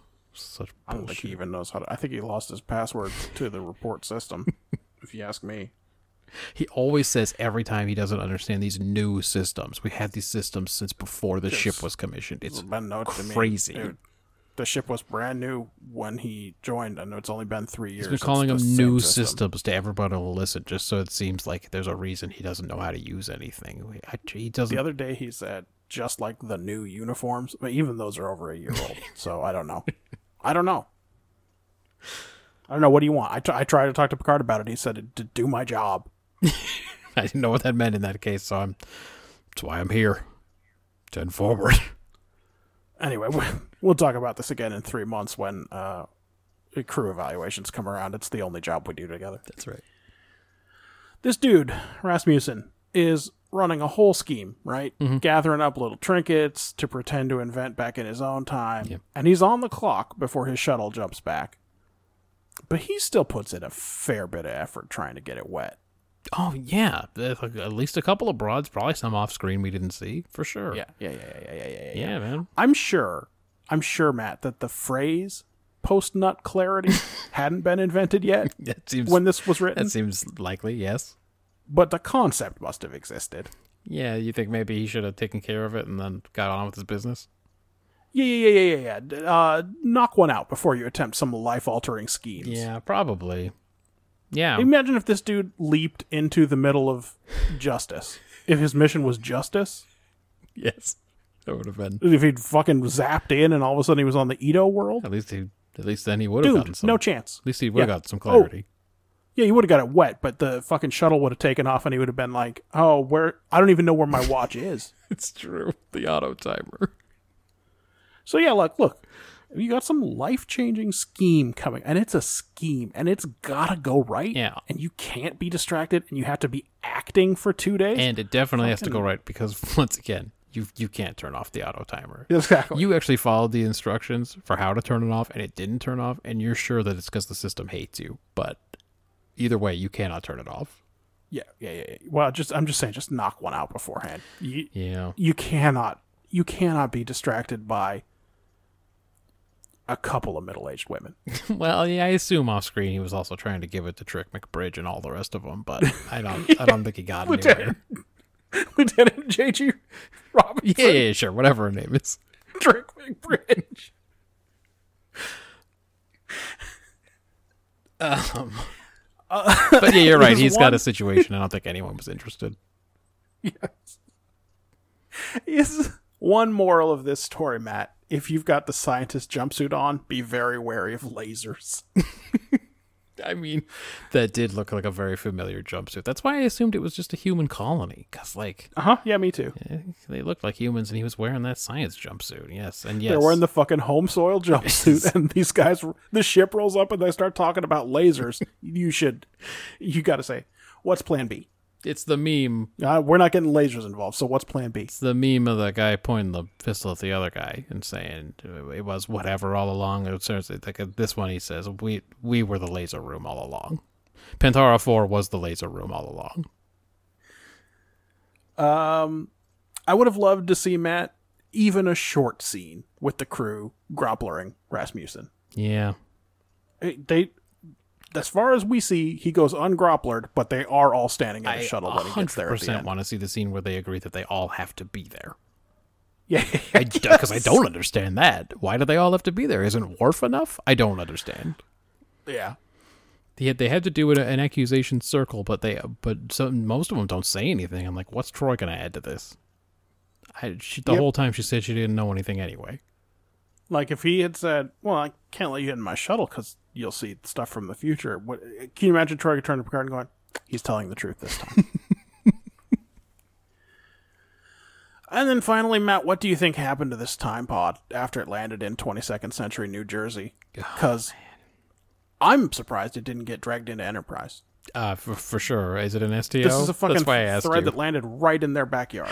I did have to ask you whether Rasmussen ended up in STO in any way, including that time Yeah, pod. just as a, just as a duty officer, the time pod didn't. Yeah, um, They did a lot of Caldano uh, Toxu taught business, but Yes. they didn't do anything with this guy. it kind of feels like it's another one of those things the writers just didn't really remember. Yeah. That he had already programmed it, uh, theoretically, to go back to New Jersey in the 22nd century. It is just so wild to me that this time pod didn't get fucking dug up, and then Daniels would be there to say something about the temporal Cold War, and it'd end up in a way where I guess logically you understood why this didn't end up in the record books in a way that when Picard saw the time pod, someone on data would have gone, We have a record of that time pod being in New Jersey. but it would have been frustrating to watch. Yeah. And we would have said they didn't have to do this. That's anyway, I'm surprised they didn't. That's right. That's well, that's the thing. Is I'm always surprised when they don't do a thing that would have made me mad, for sure. Uh, I give best actor to probably Picard, even though he's slow on the uptake. He's do, okay. So actually, we should talk about that. Pat Stu in that scene you talked about, where he's trying to convince him to get information, is actually doing a thing where he's making Picard appeal f- for help from someone he has no respect for. Yes. It's a very specific tone he's using in there, where he's he's like, "I need you." In this circumstance, I need you to tell me the things I need to know, but also I think you're excrement. Like I'm just looking at you and you look like a sloppy little piece of crap. And but like I need but I need the information. Everything about the way he's arguing says to be as soon as I have this information, you can fucking die. I don't give a shit. Anyway. Well, I give worst actor to Homework Worf. Just, just unprofessional from beginning to end, complaining about having to fill out these questionnaires. That's, is that the actor's fault? Phil's Dorn came well, on set. didn't give me any insight. it's true. I don't think Worf would want to do this homework. I'm just going to plant my flag on that one. yeah, uh, you're right. It's not fair, but it's also not the first time that I've slapped the label worst actor onto something that was clearly a writing problem. and that's also, by the way, why when I say worst actor, I always say the character's name, even though I know who played Worf. That's right. Because I don't really think it's Michael Dorn's fault. No, it is often the the great words that they're given. So now we have a big problem. Oh no. Have you seen the big problem? Yeah, I see we got a nice little a neat little tie. Yeah, we have a tie. Hmm. And what we don't have this week is a tiebreaker. Where's our vice president? Where's our vice president? Vice president and for also life. there there's very little evidence to suggest that he is still doing this project or that he's watched these episodes. Oh, it's tough to give a tiebreaker if you haven't seen them. He he gave us partial notes on the the return episode. on the return episode and nothing since. So Return of the Mac is what we named that episode. I think You'll find it in the feed. So I think the problem is that now we have to decide a winner. I think I- will will I'll let Ben know about the problem and I'll give him until the next episode to countermand it. Mm. But in case he doesn't, Do you have a here's suggestion? here's my reasoning. So we have these two episodes. Mm. None of them scored higher than a four from either of us in either category. In category. Jesus, you're right. However, the Deep Space Nine episode, The Begotten, did score a one Oh, in world building, which is the worst category score of any of them. that's true. I mean, that is something. So my inclination, based on that alone, would be to throw the tiebreaker to TNG for a matter of time. All right, but let's try to keep that in mind if that's what we do. If Ben comes back and says, I actually I watched them both and I think the Deep Space Nine episode was a better episode, then we'll award it to Deep Space Nine based on that. Is it good enough that he says it's a better episode, or does he have to give scores? Hmm. Because giving scores we're means you gonna- played the game and you're, you have a rubric and you're playing it the way we're playing it.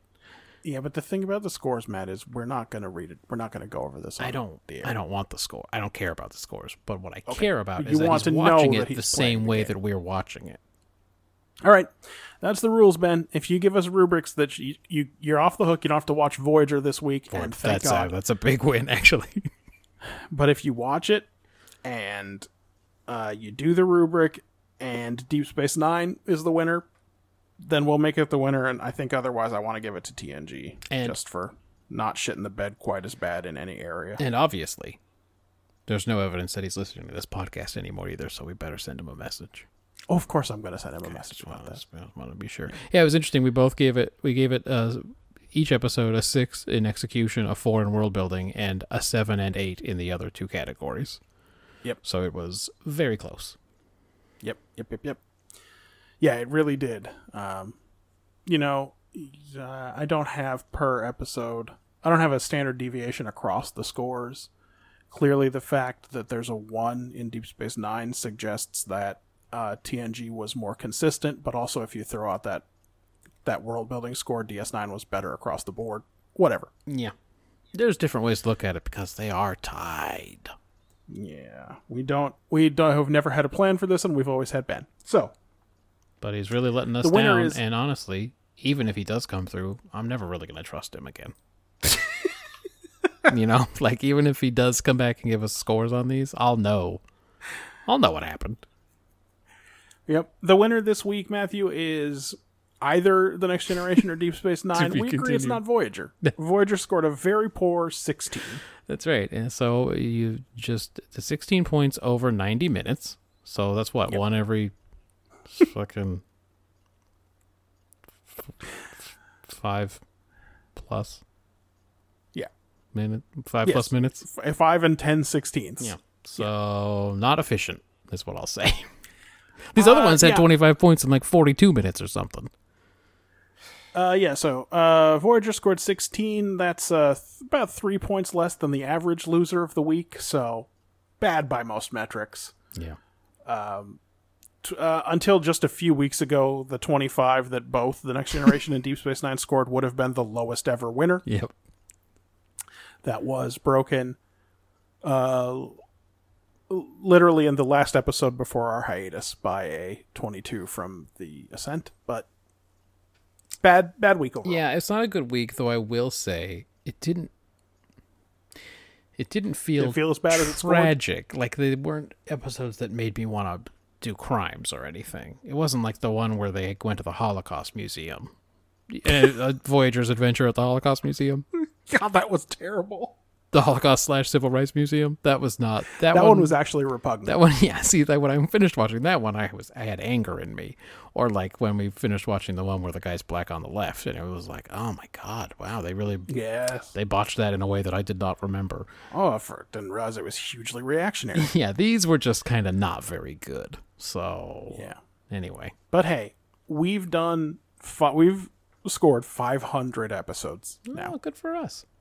The literal a matter of time literally the 500th one we've discussed on here The um, and we're through 108 weeks the other thing I wanted to point out real quick, Voyager now has 11 more episodes than Enterprise and still has not matched its point total.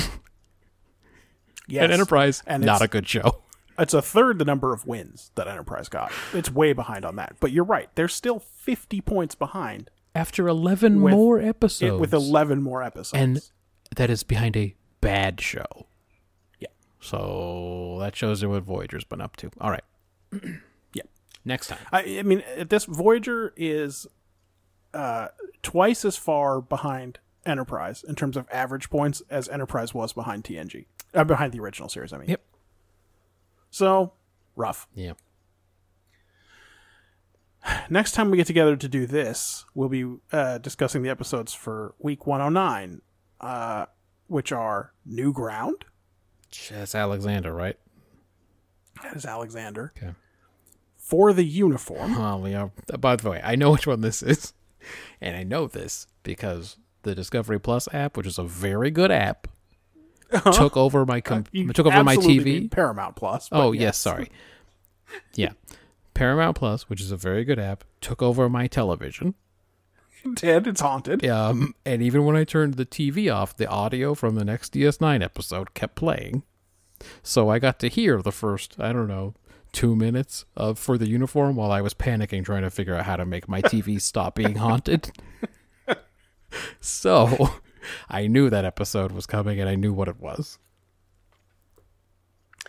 And the Voyager episode that I will be describing in week 109 is The Disease. I'm glad that I'm um I'm glad that for all the Voyagers from here on out are you. That's a very No, good thing to know.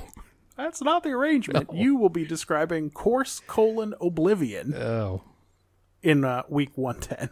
that sounds actually really not promising. It doesn't sound great. I agree. Yeah. All right. Uh, All right. Ben, everybody, send us mail because next time Yes. we'll read the mail. I don't know why, but we'll read it, even though it's mostly my mail. Yeah, I don't want to. I don't want to tease you, but we have an audio segment for next week. This that is very exciting because we can Yeah, pause that a hundred times. instructing you to take off your headphones at some point, Good. I'm gonna we can pause it a hundred times and really drag that one out. Um, and probably more state flags. Oh, we have we we got to finish at some point. We got to do the other side of that bracket. Um.